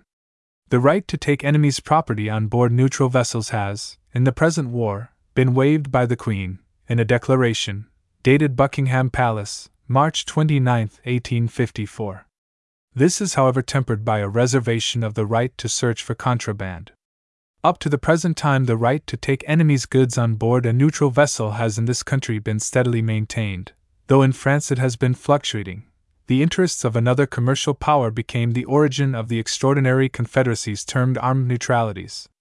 At an early period, it was an object of interest with Holland, a great commercial and navigating country, whose permanent policy was essentially pacific, to obtain a relaxation of the severe rules which had previously been observed in maritime warfare. The States General of the United Provinces having complained of the provisions in the French Ordinance of 1538, a treaty of commerce was concluded between France and the Republic in 1646, by which the law, as far as respected the capture and confiscation of neutral vessels for carrying enemies' property, was suspended, but it was found impossible to obtain, at that time, any relaxation as to the liability to capture of enemies' property in neutral vessels. This latter concession, however, the United Provinces obtained from France by the Treaty of Alliance of 1662, and the commercial treaty signed at the same time with the peace, at Nimeguen, in 1671, confirmed by the Treaty of Ryswick, in 1697. The maxim that free ships make free goods was coupled in these treaties with its correlative maxim enemies' ships make enemies' goods. The same concession was obtained by Holland from England in 1668 and 1674, as the price of an alliance between the two countries against the ambitious designs of Louis XIV. In the subsequent War of 1756, a controversy arose between England and Holland, in which it was said, on the one hand, that England had violated the rights of neutral commerce, and on the other, that Holland had not fulfilled the guarantees under which those privileges had been granted. Afterwards, when the American Revolution gave rise to a war between France and Great Britain, the latter power, instead of following the example of her enemy, who had issued an ordinance prohibiting the seizure of neutral vessels, even when bound to or from enemy ports, unless carrying contraband, issued an order in council, March 1780, suspending the special stipulations respecting commerce and navigation contained in the Treaty of 1674. This was the crisis of many complaints made by the neutral powers against Great Britain, and in 1780 the Empress of Russia proclaimed the principles of the Baltic Code of Neutrality, and declared she would maintain them by force of arms. This system of armed neutrality contained the following principles 1. that commerce with the ports and roads of the enemy is free to neutral powers. 2. That the ship covers the cargo. 3. That those merchandises only be considered as contraband, which are declared to be such by treaties with the belligerent powers, or with one of them. 4. That no place shall be considered as blockaded, till it is surrounded in such a manner by hostile ships that no person can enter it without manifest danger. 5 that these principles shall serve as a basis for decisions concerning the legality of prizes. The principal powers of Europe, as Sweden, Denmark, Prussia, Germany, Holland, France, Spain, Portugal, Naples, and also the United States, acceded to the Russian principles of neutrality. The Court of London answered this declaration by appealing to the principles generally acknowledged as the law of nations, being the only law between powers where no treaties subsist and 2. The tenor of its different engagements with other powers, where those engagements had altered the primitive law by neutral stipulations, according to the will and convenience of the contracting parties. England, being thus opposed to all the maritime world, was at this time obliged to smother her resentment, only simply expostulating with Russia. But the want of the consent of a power of such decided maritime superiority as that of Great Britain was an insuperable obstacle to the success of the Baltic conventional law of neutrality, and it was abandoned in 1793 by the naval powers of Europe, as not sanctioned by the existing law of nations, in every case in which the doctrines of that code did not rest upon positive compact. During the protracted wars of the French Revolution, all the belligerent powers began by discarding in practice not only the principles of the armed neutrality, but even the generally received maxims of international law by which neutral commerce in time of war had been previously regulated. France, on her part, revived the severity of her ancient prize code, decreeing not only the capture and condemnation of the goods of her enemies found on board neutral vessels, but even of the vessels themselves laden with goods of British growth, produce, and manufacture. In 1801, principally in consequence of the doctrines of the British Admiralty courts with regard to the right of search, great efforts were made by the Baltic powers to recall and enforce the doctrines of the armed neutrality of 1780. This attempt is generally known as the armed neutrality of 1800, and was met, promptly overpowered, and the Confederacy finally dissolved, by the naval power of England. Russia gave up the point, and by her convention with England of the 17th of June 1801, expressly agreed that enemy's property was not to be protected on board of neutral ships. 198. This settlement was ended by the death of the Emperor Paul. Appendix to Part 1. Note A. Dot, the Law of Reprisals. 199.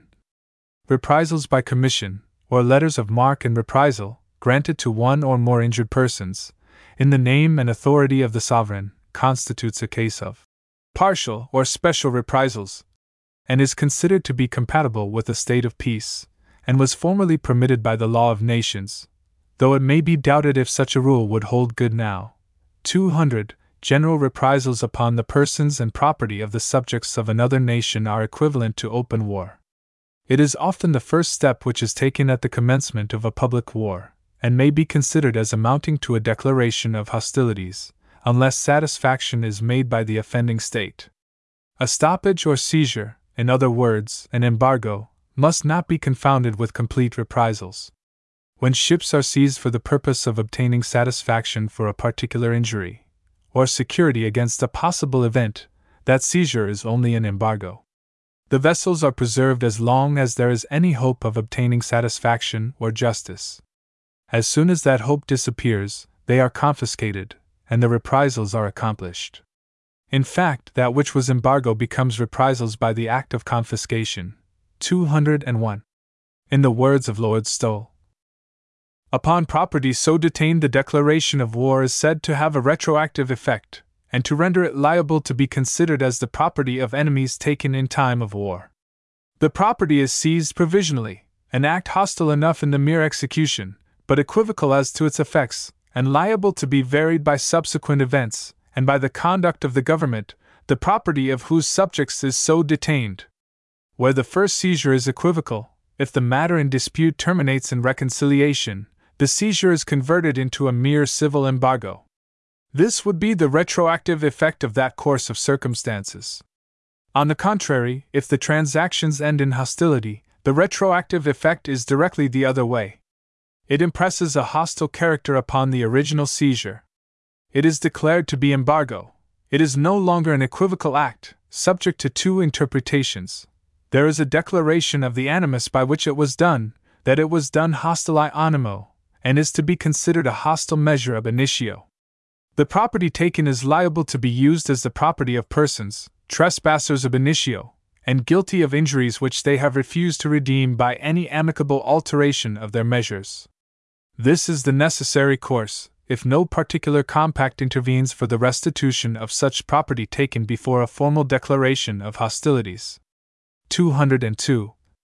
The modern rule seems to be that tangible property, belonging to an enemy, ought not to be immediately confiscated. It may be considered as the opinion of all who have written on the jus belli that war gives the right to confiscate, but does not of itself confiscate the property of an enemy. Chancellor Kent expressly terms this species of hostility a reprisal. 203. And Lord Mansfield says that though foreign ports or harbors are not the high sea any more than the shore, yet numberless captures may there have been condemned as prize. 204. i.e., can be the subject of reprisal. Note B. Dot, War Bill Act. During the last war, the War Bill Act, 34 Go3. C. 9, was passed as a measure of retaliation. It was passed in order to prevent the effect intended to be produced by an order of the French government, compelling all merchants, bankers, and others possessed of money, funded property, and effects in different parts of Europe to declare all such property, that it might be taken by violence, and applied to the purposes of the war then carried on by the government of France against the greater part of Europe.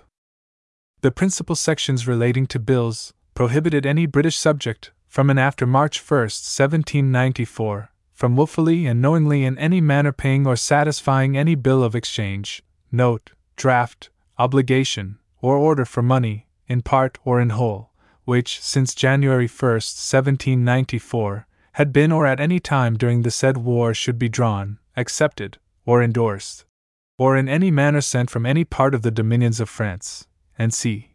Every person so offending to forfeit double the value, and the payment not to be effectual against any person who might otherwise have demanded the same, but the demands of all persons to remain, notwithstanding such payment, and notwithstanding such bills shall have been delivered up. Note C. Dot, Rule of 1756.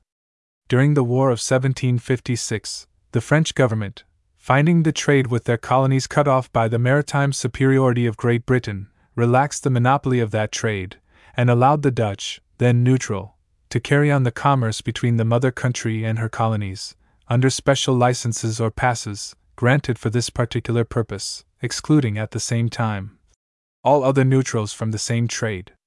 Many of their vessels were captured by the British cruisers. The policy under which they were captured is called the Rule of 1756. And as, in the present war, its justice and propriety has already begun to be doubted, it may not be uninteresting to read the reasons upon which it was founded. 1. They were considered as part of the French navigation, having adopted this otherwise exclusive commerce, and acting in the character of French enemy in identifying themselves with that interest, in direct opposition to the belligerent interests and purposes of Great Britain. 2.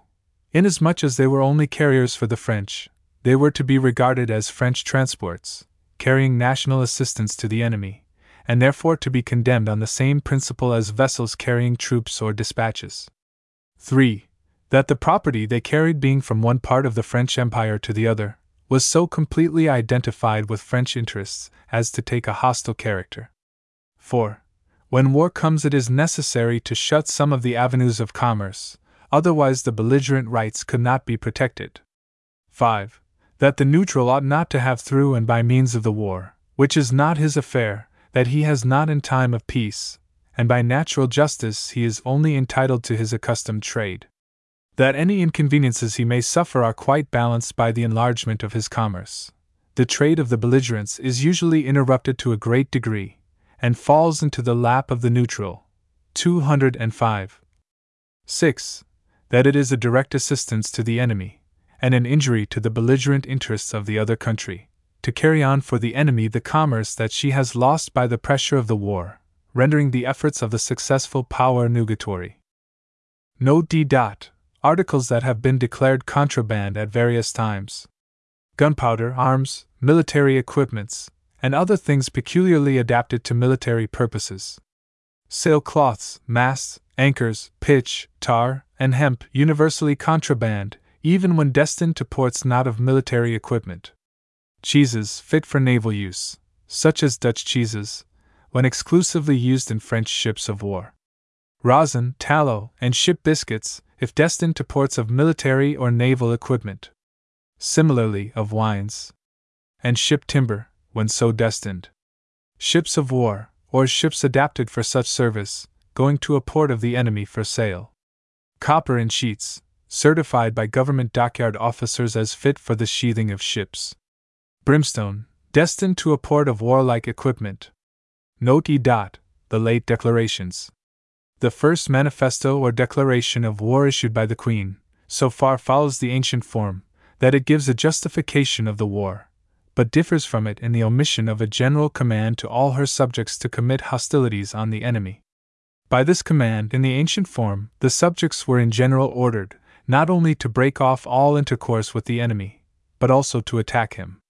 Custom interpreted this general order. It authorized, and even obliged every subject, of whatever rank, to secure the person and things belonging to the enemy when they fell into his hands, but it did not invite the subjects to undertake any offensive expedition without a commission or particular order. The present manifesto simply proclaims that the Queen of England has taken up arms against Russia, that is, has declared a state of war. The omission of an injunction to break off intercourse, and to exercise hostility, does not relieve the subject from his duty in that respect, for war may commence without any manifesto, and any official recognition of the state of war casts upon the subject his full duties under that condition of things. The ancient form has been judiciously allowed to drop, leading, as it might have done, to misconception on the part of Her Majesty's lieges. The second manifesto has reference to regulations with respect to neutral commerce, and speaks for itself. The third is as follows, and the references to the text will be sufficient to explain it. Declaration Her Majesty, the Queen of the United Kingdom of Great Britain and Ireland, having been compelled to take up arms in support of an ally, is desirous of rendering the war as little onerous as possible to the powers with whom she remains at peace to preserve the commerce of neutrals from all unnecessary obstruction, Her Majesty is willing, for the present, to waive a part of the belligerent rights appertaining to her by the law of nations. It is impossible for Her Majesty to forego the exercise of her right of seizing articles contraband of war, 206, and of preventing neutrals from bearing the enemy's dispatches, 207, and she must maintain the right of a belligerent to prevent neutrals from breaking any effective blockade which may be established with an adequate force against the enemy's forts, harbors, or coasts. 208. But Her Majesty will waive the right of seizing enemy's property laden on board a neutral vessel, unless it be contraband of war. 209.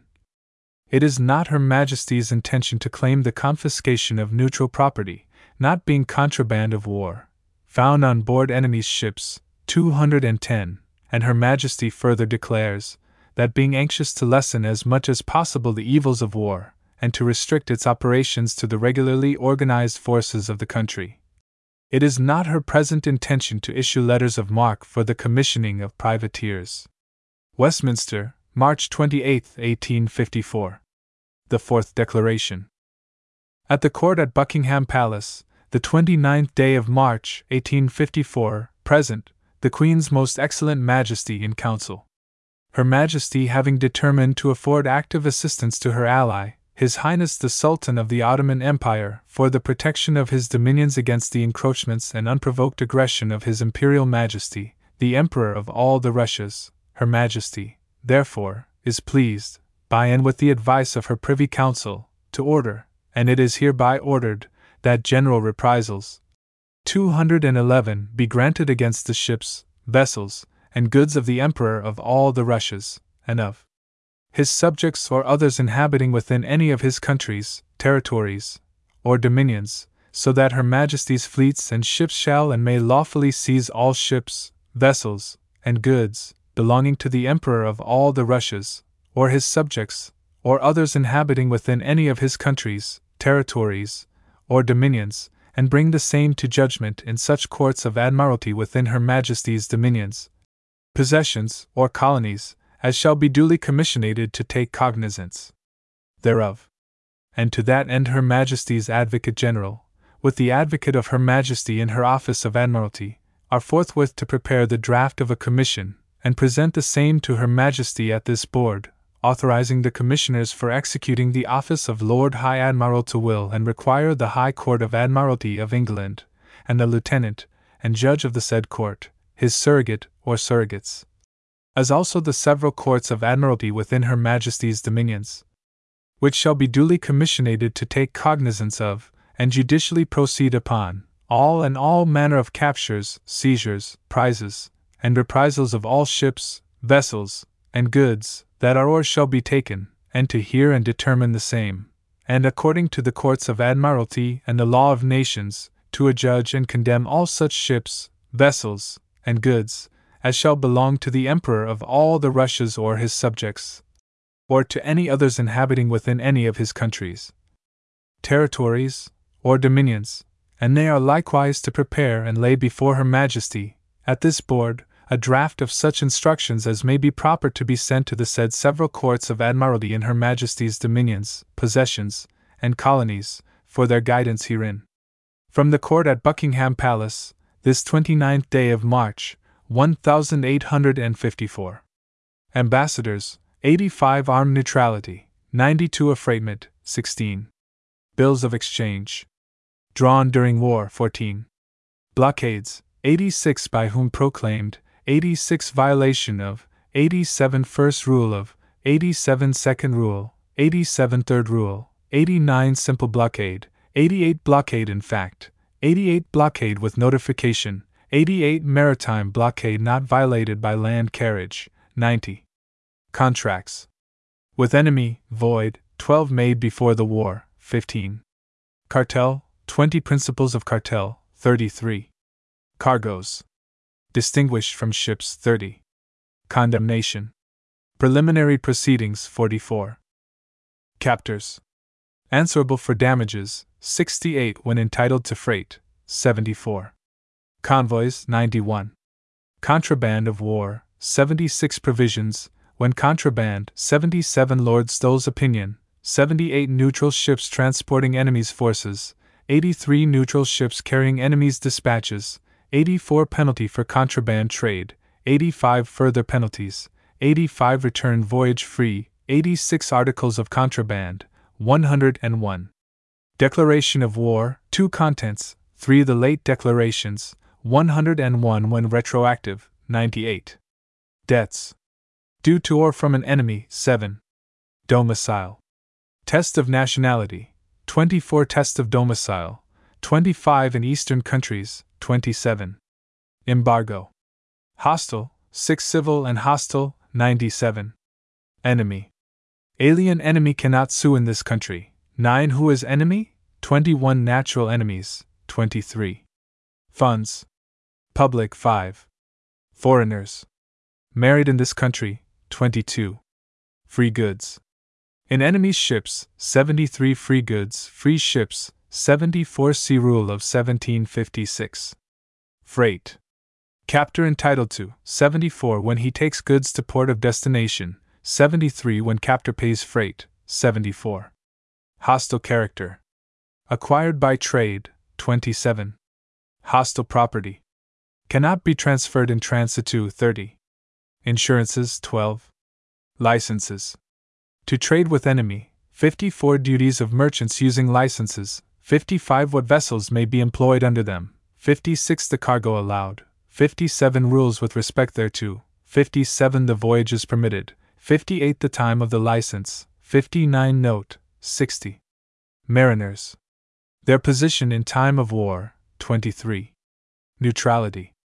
Rights of neutral nations, 69 qualified neutrality, 69 neutral territory protected, 70 property of belligerents in neutral territory, 71 vessels chased into neutral ports, 72 violation of neutrality, 72 armed, 92 neutral commerce, freedom of 72 neutral ships, enemies property in 73 public neutral ships, 73 private neutral ships, 73 transporting enemies forces, 83 neutral property, See property, partnerships, dissolved by war, 16 in neutral countries, 18 prisoners of war, 22 privateers, 36 acquisition of captures by 22 commissions of 39 efforts to suppress privateering, 41 piratical privateers, 42 prizes, jurisdiction over prizes, 48 common law courts not always excluded,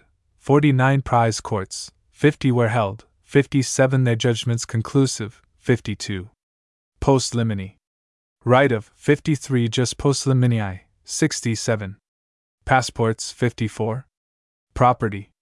Of subjects of belligerent states in enemy's country. For immovable property. Rule in respect of. 5 private. On land. 34 government property 35 captured property Title 2 43 enemies, in neutral ships, 74 neutral, in enemy's ships, 75 neutral, on armed hostile ships, 75 hostile cannot be transferred in transitu 30. Reciprocity. Rule of 6. Rule of 1756, 25 Note 99. Ransoms 61. Recaptures 63 of the property of allies, 66 of neutral property, 67. Reprisals 97. Ships. National character of 29 sale and purchase of, by neutrals 75 not restored on recapture, if set forth as ships of war 65. Safe conducts 54 salvage in war, 64 search, right of 90. Trade. With the enemy unlawful, aid not permitted with enemy, except under royal license, 10 subjects of an ally cannot trade with enemy, 11 trading with the enemy punishable, 19 hostile character acquired by trade, 27 see also licenses, contraband, and c. War. Solemn, 1 how commenced, 3 objects of 31 maritime, objects of 34 limitations of the right of making war, 35. Postscript. Since the completion of the second edition of this work, two very important orders in council, dated April 15, 1854, have been published.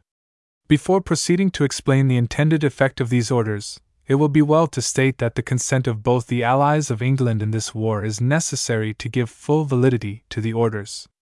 It is a very old principle that, during a conjoint war, no subject of an ally can trade with the common enemy without liability to forfeiture, in the prize courts of the ally, of all his property engaged in such trade. This rule can be relaxed only by the permission of the Allied nations, according to their mutual consent. 212. Lord Stowell lays down the principle in much broader terms thus It has happened, since the world has grown more commercial, that a practice has crept in of admitting particular relaxations, and if one state only is at war, no injury is committed to any other state. It is of no importance to other nations how much a single belligerent chooses to weaken and dilute his own rights. But it is otherwise when allied nations are pursuing a common cause against a common enemy. Between them, it must be taken as an implied, if not an express contract, that one state shall not do anything to defeat the general object. If one state admits its subjects to carry on an uninterrupted trade with the enemy, the consequence may be that it will supply aid and comfort to the enemy, especially if it is an enemy very materially depending on the resources of foreign commerce, which may be injurious to the prosecution of the common cause and the interests of its ally. It should seem that it is not enough, therefore, to say that one state has allowed this practice to its own subjects. It should appear to be at least desirable that it could be shown that the practice is of such a nature that it can in no way interfere with the common operations, or that it has the allowance of the Confederate State. 213. Trade with the enemy has always been held to be a direct interference with the common operations of the war, and indirect trade has been regarded with as much jealousy as direct trade. If Lord Stowell is to be trusted, this country cannot in any way waive its belligerent rights, without the consent of its ally, so that it is quite in the option of France at any time to withdraw its assent, or to modify it in terms, and thus bind English merchants to the terms of their assent. The intended effect of these orders is well described in the Times, of April 21, 1854. The Order in Council of the April 15, 1854, recites, in the first instance, Her Majesty's declaration made on the opening of the war, but it then goes on to enact not only that enemy's property laden on board neutral vessels shall not be seized, but that all neutral and friendly ships shall be permitted to import into Her Majesty's dominions all goods and merchandises whatsoever, and to export everything in like manner, except to blockaded ports, and except those articles which require a special permission as being contraband of war. But this liberty of trade is not confined to neutrals. It is further ordered that, with the above exceptions only, British subjects shall have free leave to trade with all ports and places wherever situate, save only that British ships are not permitted to enter the ports of the enemy. The effect of this order is, therefore, to leave the trade of this country with neutrals, and even the indirect trade with Russia, in the same state it was enduring peace, as far as the law of our courts maritime is concerned, and the doctrine of illegal trading with the enemy is at an end. 214. The restrictions henceforth to be imposed are solely those arising out of direct naval and military operations, such as blockade, and those which the enemy may think fit to lay upon British and French property. As far as we are concerned, except that British ships are not to enter Russian ports, which it is obvious that they could not do without incurring the risk of a forfeiture of their property and the imprisonment of their crews, the trade may be lawfully carried on in any manner which the ingenuity and enterprise of our merchants can devise. In order to facilitate the removal of British property from the ports of the Baltic and the White Sea, which were frozen up at the date of the order of the 29th of March, further leave has been given to Russian vessels to come out of those ports, if not under blockade, until the 15th of May, as, in fact, it is only by taking up Russian ships that British property in those ports is likely to be removed, as neutrals will not enter them from fear of the blockade. It is not easy to convey to the mind of the mercantile classes of the present generation who have had no practical experience of the state of war, the extent of the change which is thus effected in their favor. The vigilance of our cruisers and the acuteness of our lawyers were incessantly employed in all former contests in tracking out the faintest scent of enemy's property on board every vessel met on the seas. The character of enemy's property was regarded as an infection, and reprobated with all the terms originally reserved for guilty practices.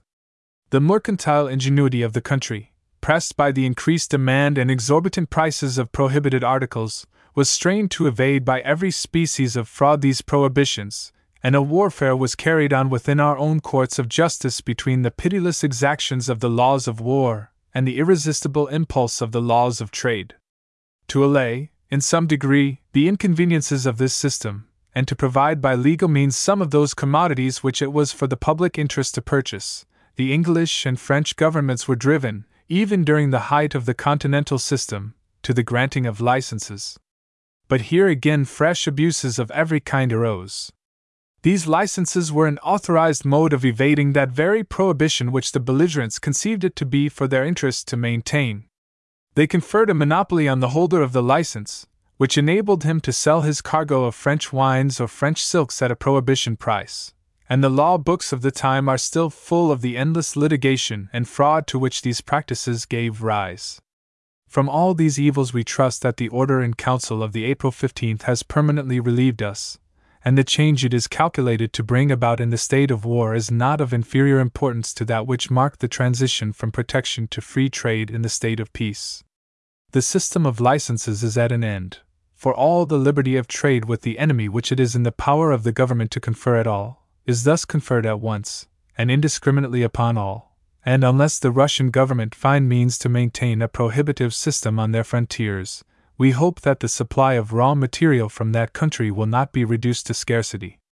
In addition, however, to this very lucid explanation, it may be added that it might become necessary to grant licenses to trade directly, with the consent of our allies, to the Russian ports.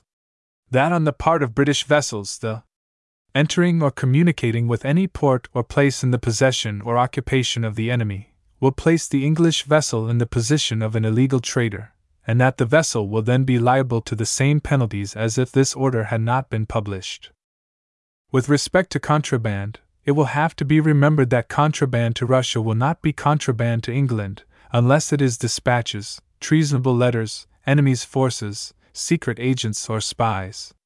Neutral property on board an enemy's vessel is not generally liable to seizure, unless on an armed vessel of force. But even this, by the order, seems to be protected. By the same order, British property on Russian vessels is not protected. It is quite in the option of neutrals, or British vessels, to break any Russian blockade. The renunciations in these orders are a waiver only of certain parts of the Queen's belligerent rights, and in no way diminish the state of war between England and Russia. Notwithstanding these orders, Russo English partnerships are dissolved, contracts with the enemy invalid, and even though a free trade is permitted, an Englishman cannot draw a good bill on a Russian, and vice versa. All attempts to communicate with the enemy are still illegal. The Queen has not altered her belligerent rights, she merely declares that she will not put them into motion. But that does not alter, nor can she of her own authority alter, any part of the international law, which also is a part of our common law. These orders, therefore, give no power to the enemy to sue or reside here, or to make a valid endorsement to any British subject. Insurances will become legal on cargoes that by these orders may be imported. From the Gazette of Tuesday. At the Court of Windsor, the 15th day of April, 1854, present the Queen's most excellent Majesty in Council. Whereas Her Majesty was graciously pleased, on the 28th day of March last, to issue her royal declaration on the following terms Her Majesty the Queen of the United Kingdom of Great Britain and Ireland, having been compelled to take up arms in support of an ally, is desirous of rendering the war as little onerous as possible to the powers with whom she remains at peace.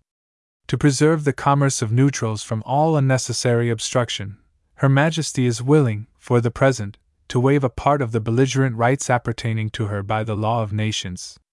It is impossible for Her Majesty to forego the exercise of her right of seizing articles contraband of war, and of preventing neutrals from bearing the enemy's dispatches, and she must maintain the right of a belligerent to prevent neutrals from breaking any effective blockade which may be established with an adequate force against the enemy's forts, harbors, or coasts.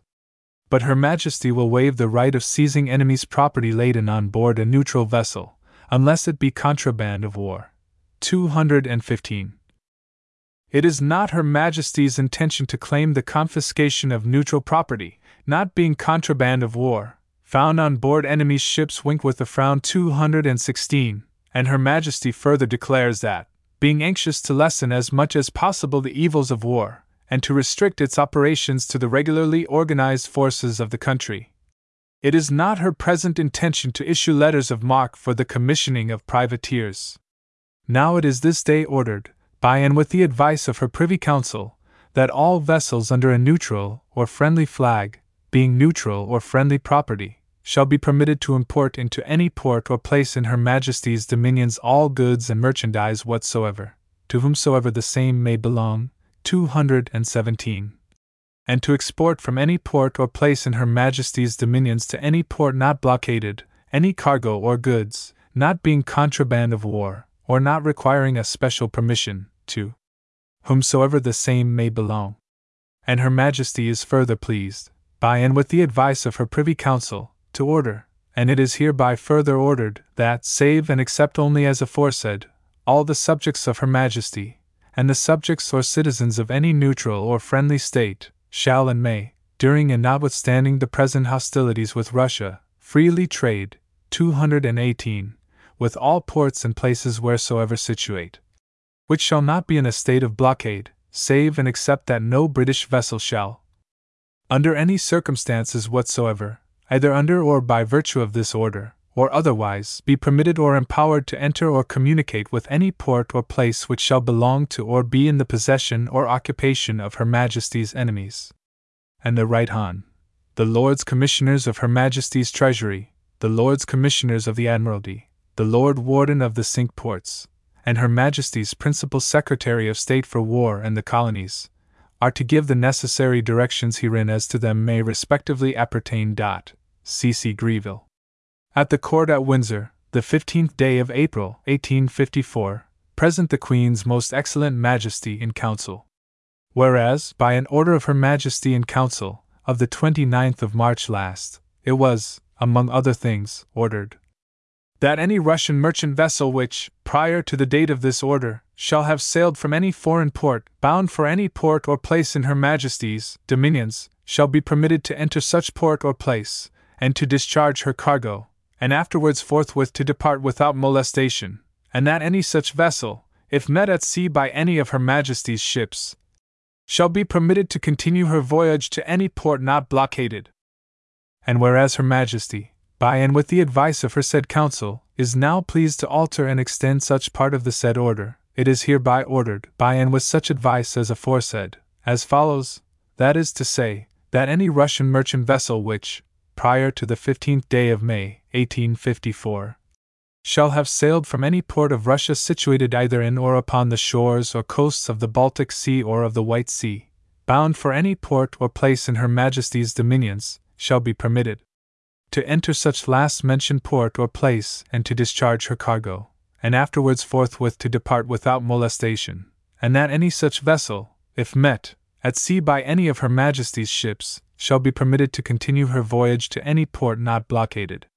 And Her Majesty is pleased, by and with the advice aforesaid, further to order, and it is hereby further ordered, that in all other respects Her Majesty's aforesaid order in council, of the 29th day of March last, shall be and remain in full force, effect, and operation.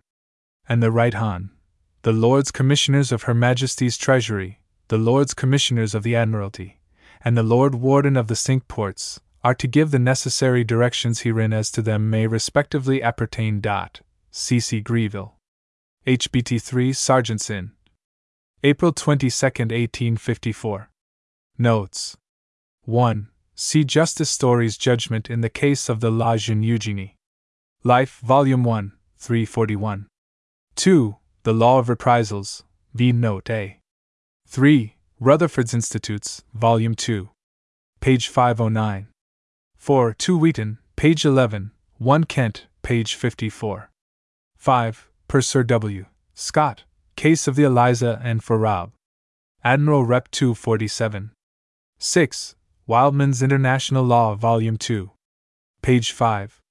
7. 1 Kent, page 54. Vattel, Book 3, Chapter 4. Sector 64. 8. 1 Kent, page 55. 9. 2 Wheaton, page 12. 1 Kent, page 55. Rutherford's Institutes, Book 2, Chapter 9, Sector 10. 10. 2 Wheaton, pages 12 to 25. 1 Kent's Com, pages 55 to 6. Brown v. United States, 2 Cranch, 110. See also 228, 229. 11 Item. 12 Grot, Book 3, Chapter 20, Sector 16. 13 1 Rob. Admiral Rep 64. 14 2 Wheaton, page 19. 15 Lindo v. Rodney Doug. 612 The Bodes Lust 5 Rob. Rep 233. 16. Per Lord Mansfield, Lindo v. Rodney. 17. Wolf v. Oxholm, 6M, NS, 92. 18. Grot. Book 2, Chapter 18, Sector 344, Book 3, Chapter 5, Sector 77. 19. Wool, Grot. Volume 3, page 151, Sector 4, page 165, sector 4, 2. Dot. 20. 1 Kent's Com, page 65. 21 Bynkershoek Quast. Sir. Pub. Libai, Cap. 3. 2 Wheaton, page 26. 22 Robinson's Admiral Rep, page 196.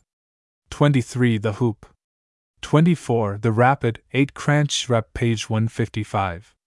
25 the St. Lawrence, 8 Cranch Rep. page 434. 26. The Juffrouw Catharina, 5 Rob. 141. 27. 2 Wheaton, page 37. 28. 1 Kent's Com, page 67.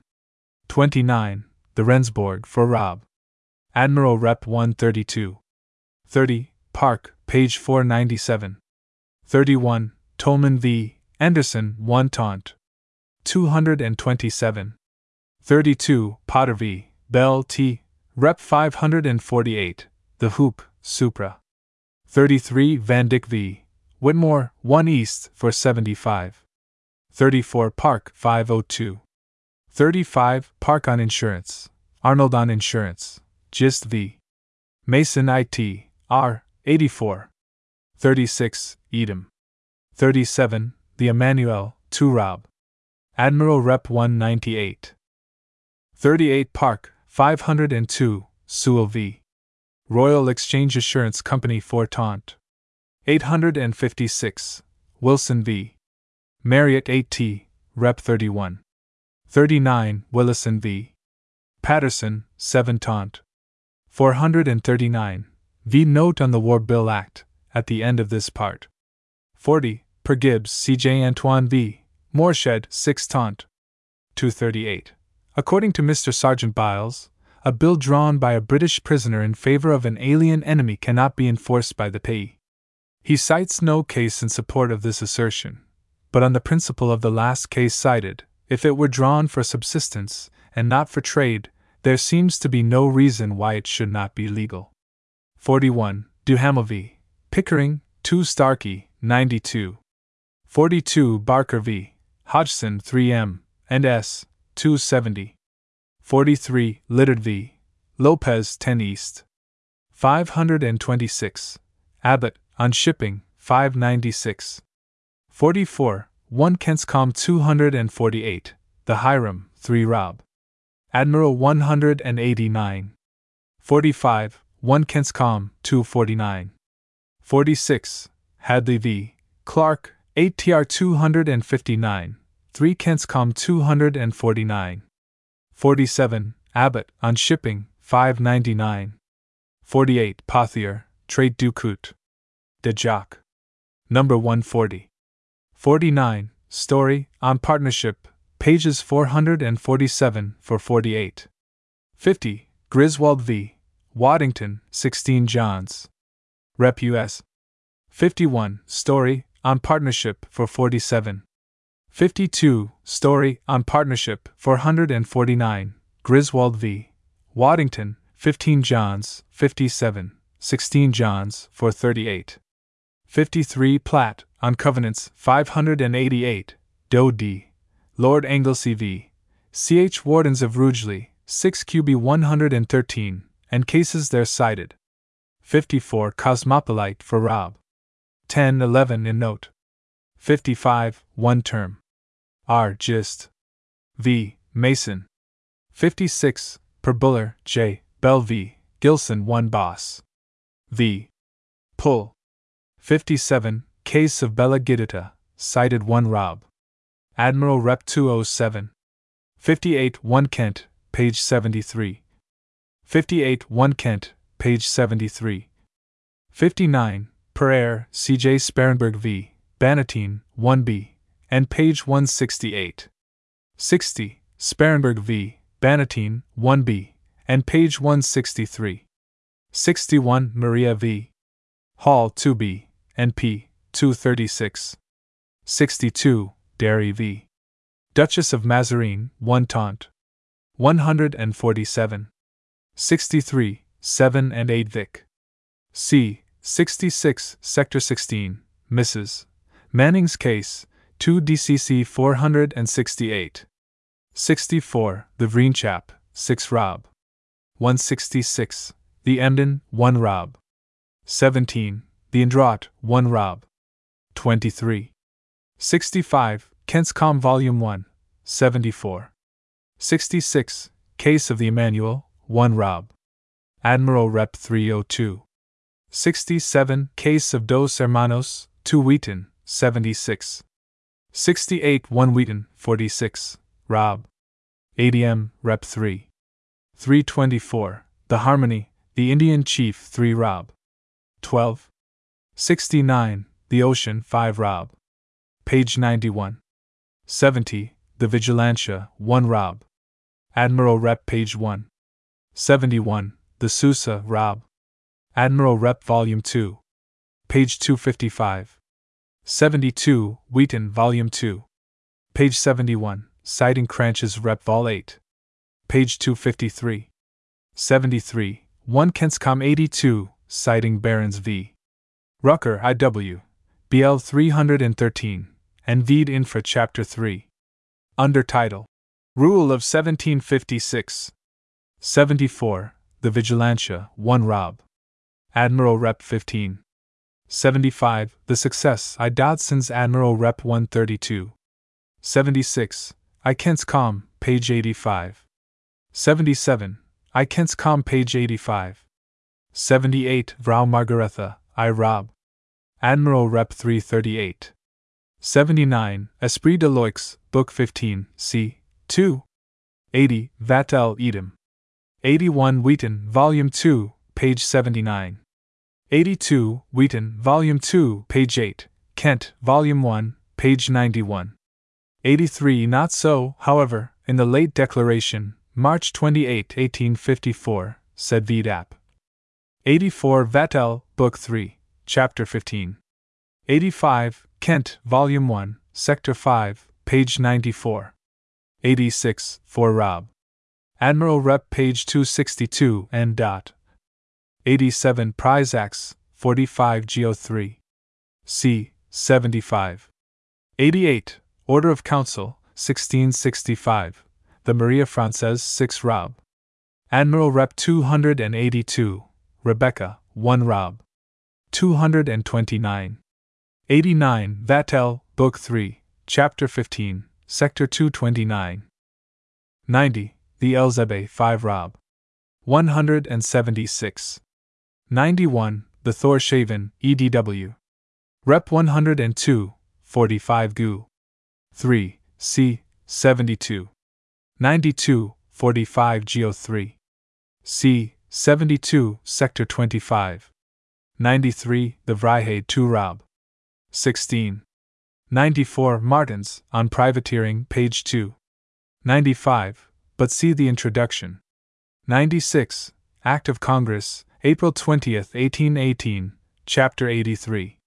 97, Kent, Volume 1, page 100.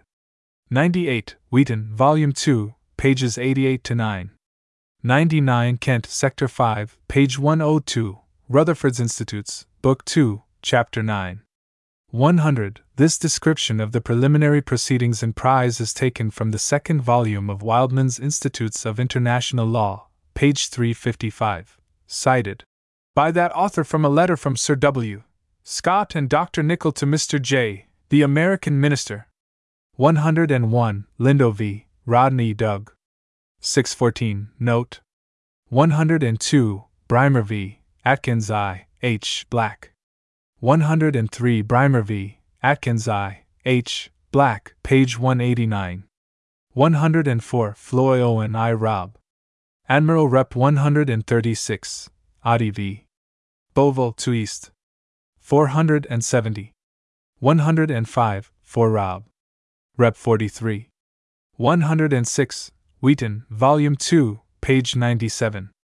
107 Vattel, Book 3, Chapter 13, Sector 197. 108 Wheaton, Volume 2, page 112. 109 Vattel, Book 3, Chapter 17, Sector 265 to 268. 110, page 6 Ante. 111 the Cosmopolite for Bob. Kep. 8. 112. The Abigail, Stewart's Admiral Rep. page 360. 113. Schroeder v. Vox 15 East. Rep 52, 3 Camp. NP Rep. page 83. The Cosmopolite for Rob. 8. 114. The Doc Varhert, 1 DOD. Admiral Rep. 187. 115. The Doc Varhert, 1 DOD. Admiral Rep 187. 116. Idem. 117. The Yonga Arendt 5 Rob. 14. 118. the Henrietta, 1 DOD. Admiral Rep 173. 119, the Younger Johannes for Rob. Admiral Rep 268. 120 idem. 121 the Younger Clasina, 5 Rob. Admiral Rep 297. 122 the Kazine Marianne, EDW. 346. 123 the Twee Gebroders, EDW. Admiral Rep 95. 124 the Manly, IDOD. 257. 125, Europa, EDW. 42. 126, Golden Hoop, NOV. 7, 1809, 1 EDW. Rep. 127, the ST Ivan, EDW. 376. 128 1 Kent, 103. The statutes are 22 GO3, C, 25, 35 GO3, C, 66, sections 35, 36, 45 GO3, C, 72, sections 16, 17, 18, and 19. 129. There are a few other general points with respect to ransoms, which will be found infra under recaptures. Valin is the principal authority and his law will be found well summed up in the second volume of Wildman's Institutes of International Law. There are few cases on the subject. The chief are Rickard v. Bellingham, 3 Burr, 1734, Yates v. Hall, 3 TR 7680, Anthon v. Fisher, Corner v. Blackburn, 2 Doug. 130. Martens on privateers and recaptures. 131. The Salon, IDOD. 105. Elective, EDW. 185. Videdium, The Nostra Signora, 3 Bob. 10. The Georgiana, IDOD. 397. The Horatio, 6 Rob. 320. 132. The Edward and Mary, 3 Rob. 305. 133. The Pensamento Felix, EDW. 115. 134. The Charlotte Caroline, 1 DOD. 194. 135. Santa Cruz, 1 Rob. 63. 136. The War Onskin, 2 Rob. 300.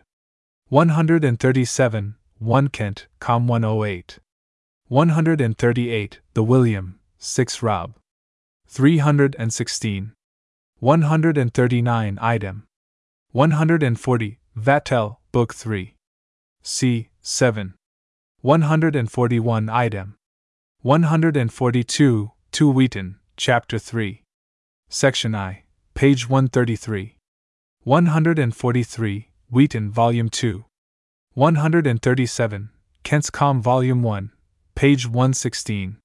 144 Vrou Anna Katharina, 5 Rob. 18. 145, idem. 146, 1 Kent's Com page 117, the Anna, 5 Rob. Admiral Rep 373. 147, Vrou Anna Katharina, 5 Rob. 18. 148, the Anna, 5 Rob. 385 C. 149, the Twee Gebroders, 3 Rob. A. R. 162. 150. The Etrusco, 3 Rob. Admiral Rep. 151 1 Kent Com, page 116. Vattel, Book in, Chap 7, Sector 115. See also, The Emmanuel, 2 Rob. Admiral Rep 198, and the notes on the declarations, in Appendix. 152, Vattel, Book in, Chapter 7, Sector 116. 153. The Fortuna for Rob. Rep. page 278. 154. The Diana, 5 Rob. Rep. 57. 155. The Fortuna.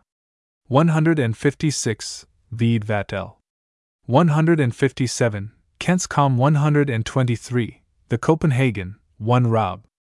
Admiral Rep 290. 158. Vide Post. Section 4, and Notes on the Declarations. Appendix 159, The Fancy, 1 DOD. Admiral Rep 448. 160, The Nereid, 9 Cranch Rep 398. 161, The Fancy, 1 Dodson's Admiral Rep 448. 162, The Sechs Geschwistern, for Rob. Admiral Rep 100. 163, The Minerva, 6 Rob. Admiral Rep 399. 164, The Neut Gedart. 2 Rob. 137, N. 165, 4 Rob. 100. 166. See in the appendix a table of articles of commerce that have been declared contraband.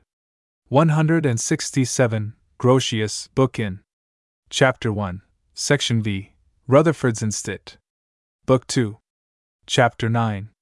Sector 19. 168. The Commercen, 1 Wheaton's Rep 241.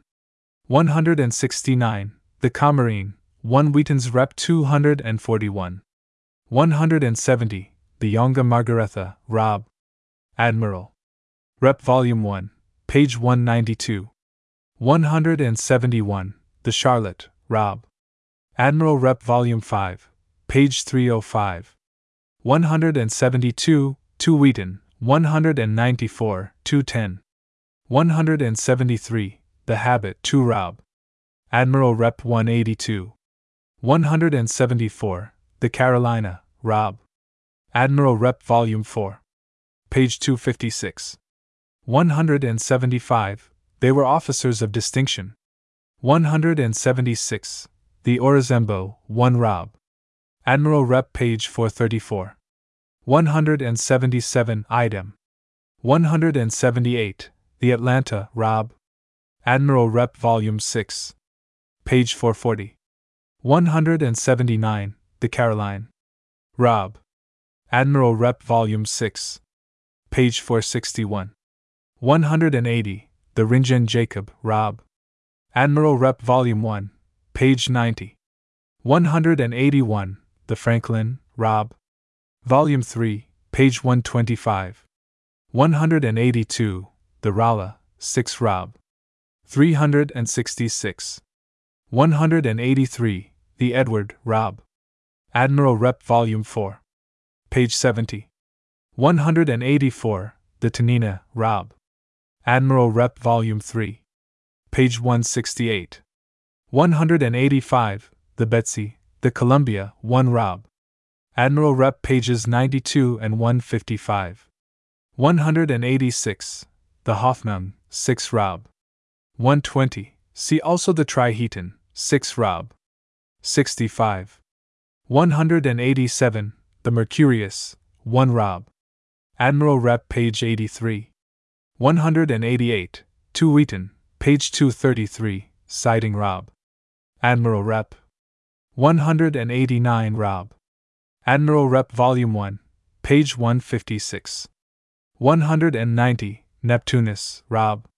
Admiral Rep Volume 1, page 171, Neptunus, Hempel. Rob. Admiral Rep Volume 2, page 112. 191 To Wheaton, page 239. 192 To Wheaton, pages 242 244. 193 The Betsy, 1 Rob. Admiral Rep page 93. 194 1 Rob. Admiral Rep page 340. 195, see section 4. On armed neutralities. 196, 1 Rob. Admiral Rep page 340. 197, 43 GO3. C. 57. Sector 1. Abbott, on shipping, pages 353 356. 198. This account of armed neutralities has been extracted principally from Kent's Commentaries, Volume 1, pages 126 to 7, Wheaton on International Law, Volume 2, pages 165 to 184, Martens on Privateers, pages 230 to 33. There are also most excellent accounts of these celebrated confederacies to be found in the Annual Register, in volumes 23, 1780, and 43, 1801, in the portion called the Historical Chronicle. 199. This note was originally intended to form part of the text, but was accidentally omitted. 200. Le Louis. 201 Vattel, Book 2. Chap 18. Sector 342. 202, The Bodes Lust, 5 Rob. Admiral Rep, page 244. 203, 1 Kent's Com, page 60. 204, Lind. V. Rodney Dougal. Rep, page 614, A. 205, Lord Stowell argues the principles at length in the Emmanuel, 2 Rob. Admiral Rep 198, 100. 206, Vede Section 2. Chapter 3 Contraband of War. 207, Vede page 84. 208, see section 2. Chapter 2 Blockades. 209. This is the doctrine free ships, free goods, for the first time voluntarily adopted by this country. Pages 72, 74. 210. According to Vattel, this belligerent right has no existence, and need not therefore be waived, as it could not legally be exercised, but see page 73. 211. This grant of general reprisals, though apparently limited in its address, as to action in the war, to Her Majesty's fleets and ships, does not exclude non commissioned captors from taking Russian ships, or goods when called upon by necessity to do so. For example, any of our armed merchantmen, who in the present war will not be allowed letters of marque, would be quite justified when beating off the enemy, and also making a capture if possible, and although her prize would become a droit of admiralty, the captor would be entitled to apply to the court for some compensation. The second part of this declaration is intended to proclaim the preliminary step to establishing the court of prize. The declarations with respect to the embargo laid upon Russian goods and ships in our ports require no comment. 212. See pages 11 and 12. 213. The Neptunus, 6 Robinson's Admiral Rep. page 406. Also the Neade, for Rob. Page 251. 214. Vede Post. 215. See page 74. 216. See page 75. 217. This allows free commerce in neutral bottoms to our ports, from Russia. It is difficult to see what is meant by Friendly flags. It cannot mean a flag of the Allies, for that would be giving our allies more than we take ourselves. It is, perhaps, intended to include powers that may not be friendly to Russia, but in that position to ourselves, without being allied to us. 218. Free trade by British vessels in enemy's property to ports not hostile.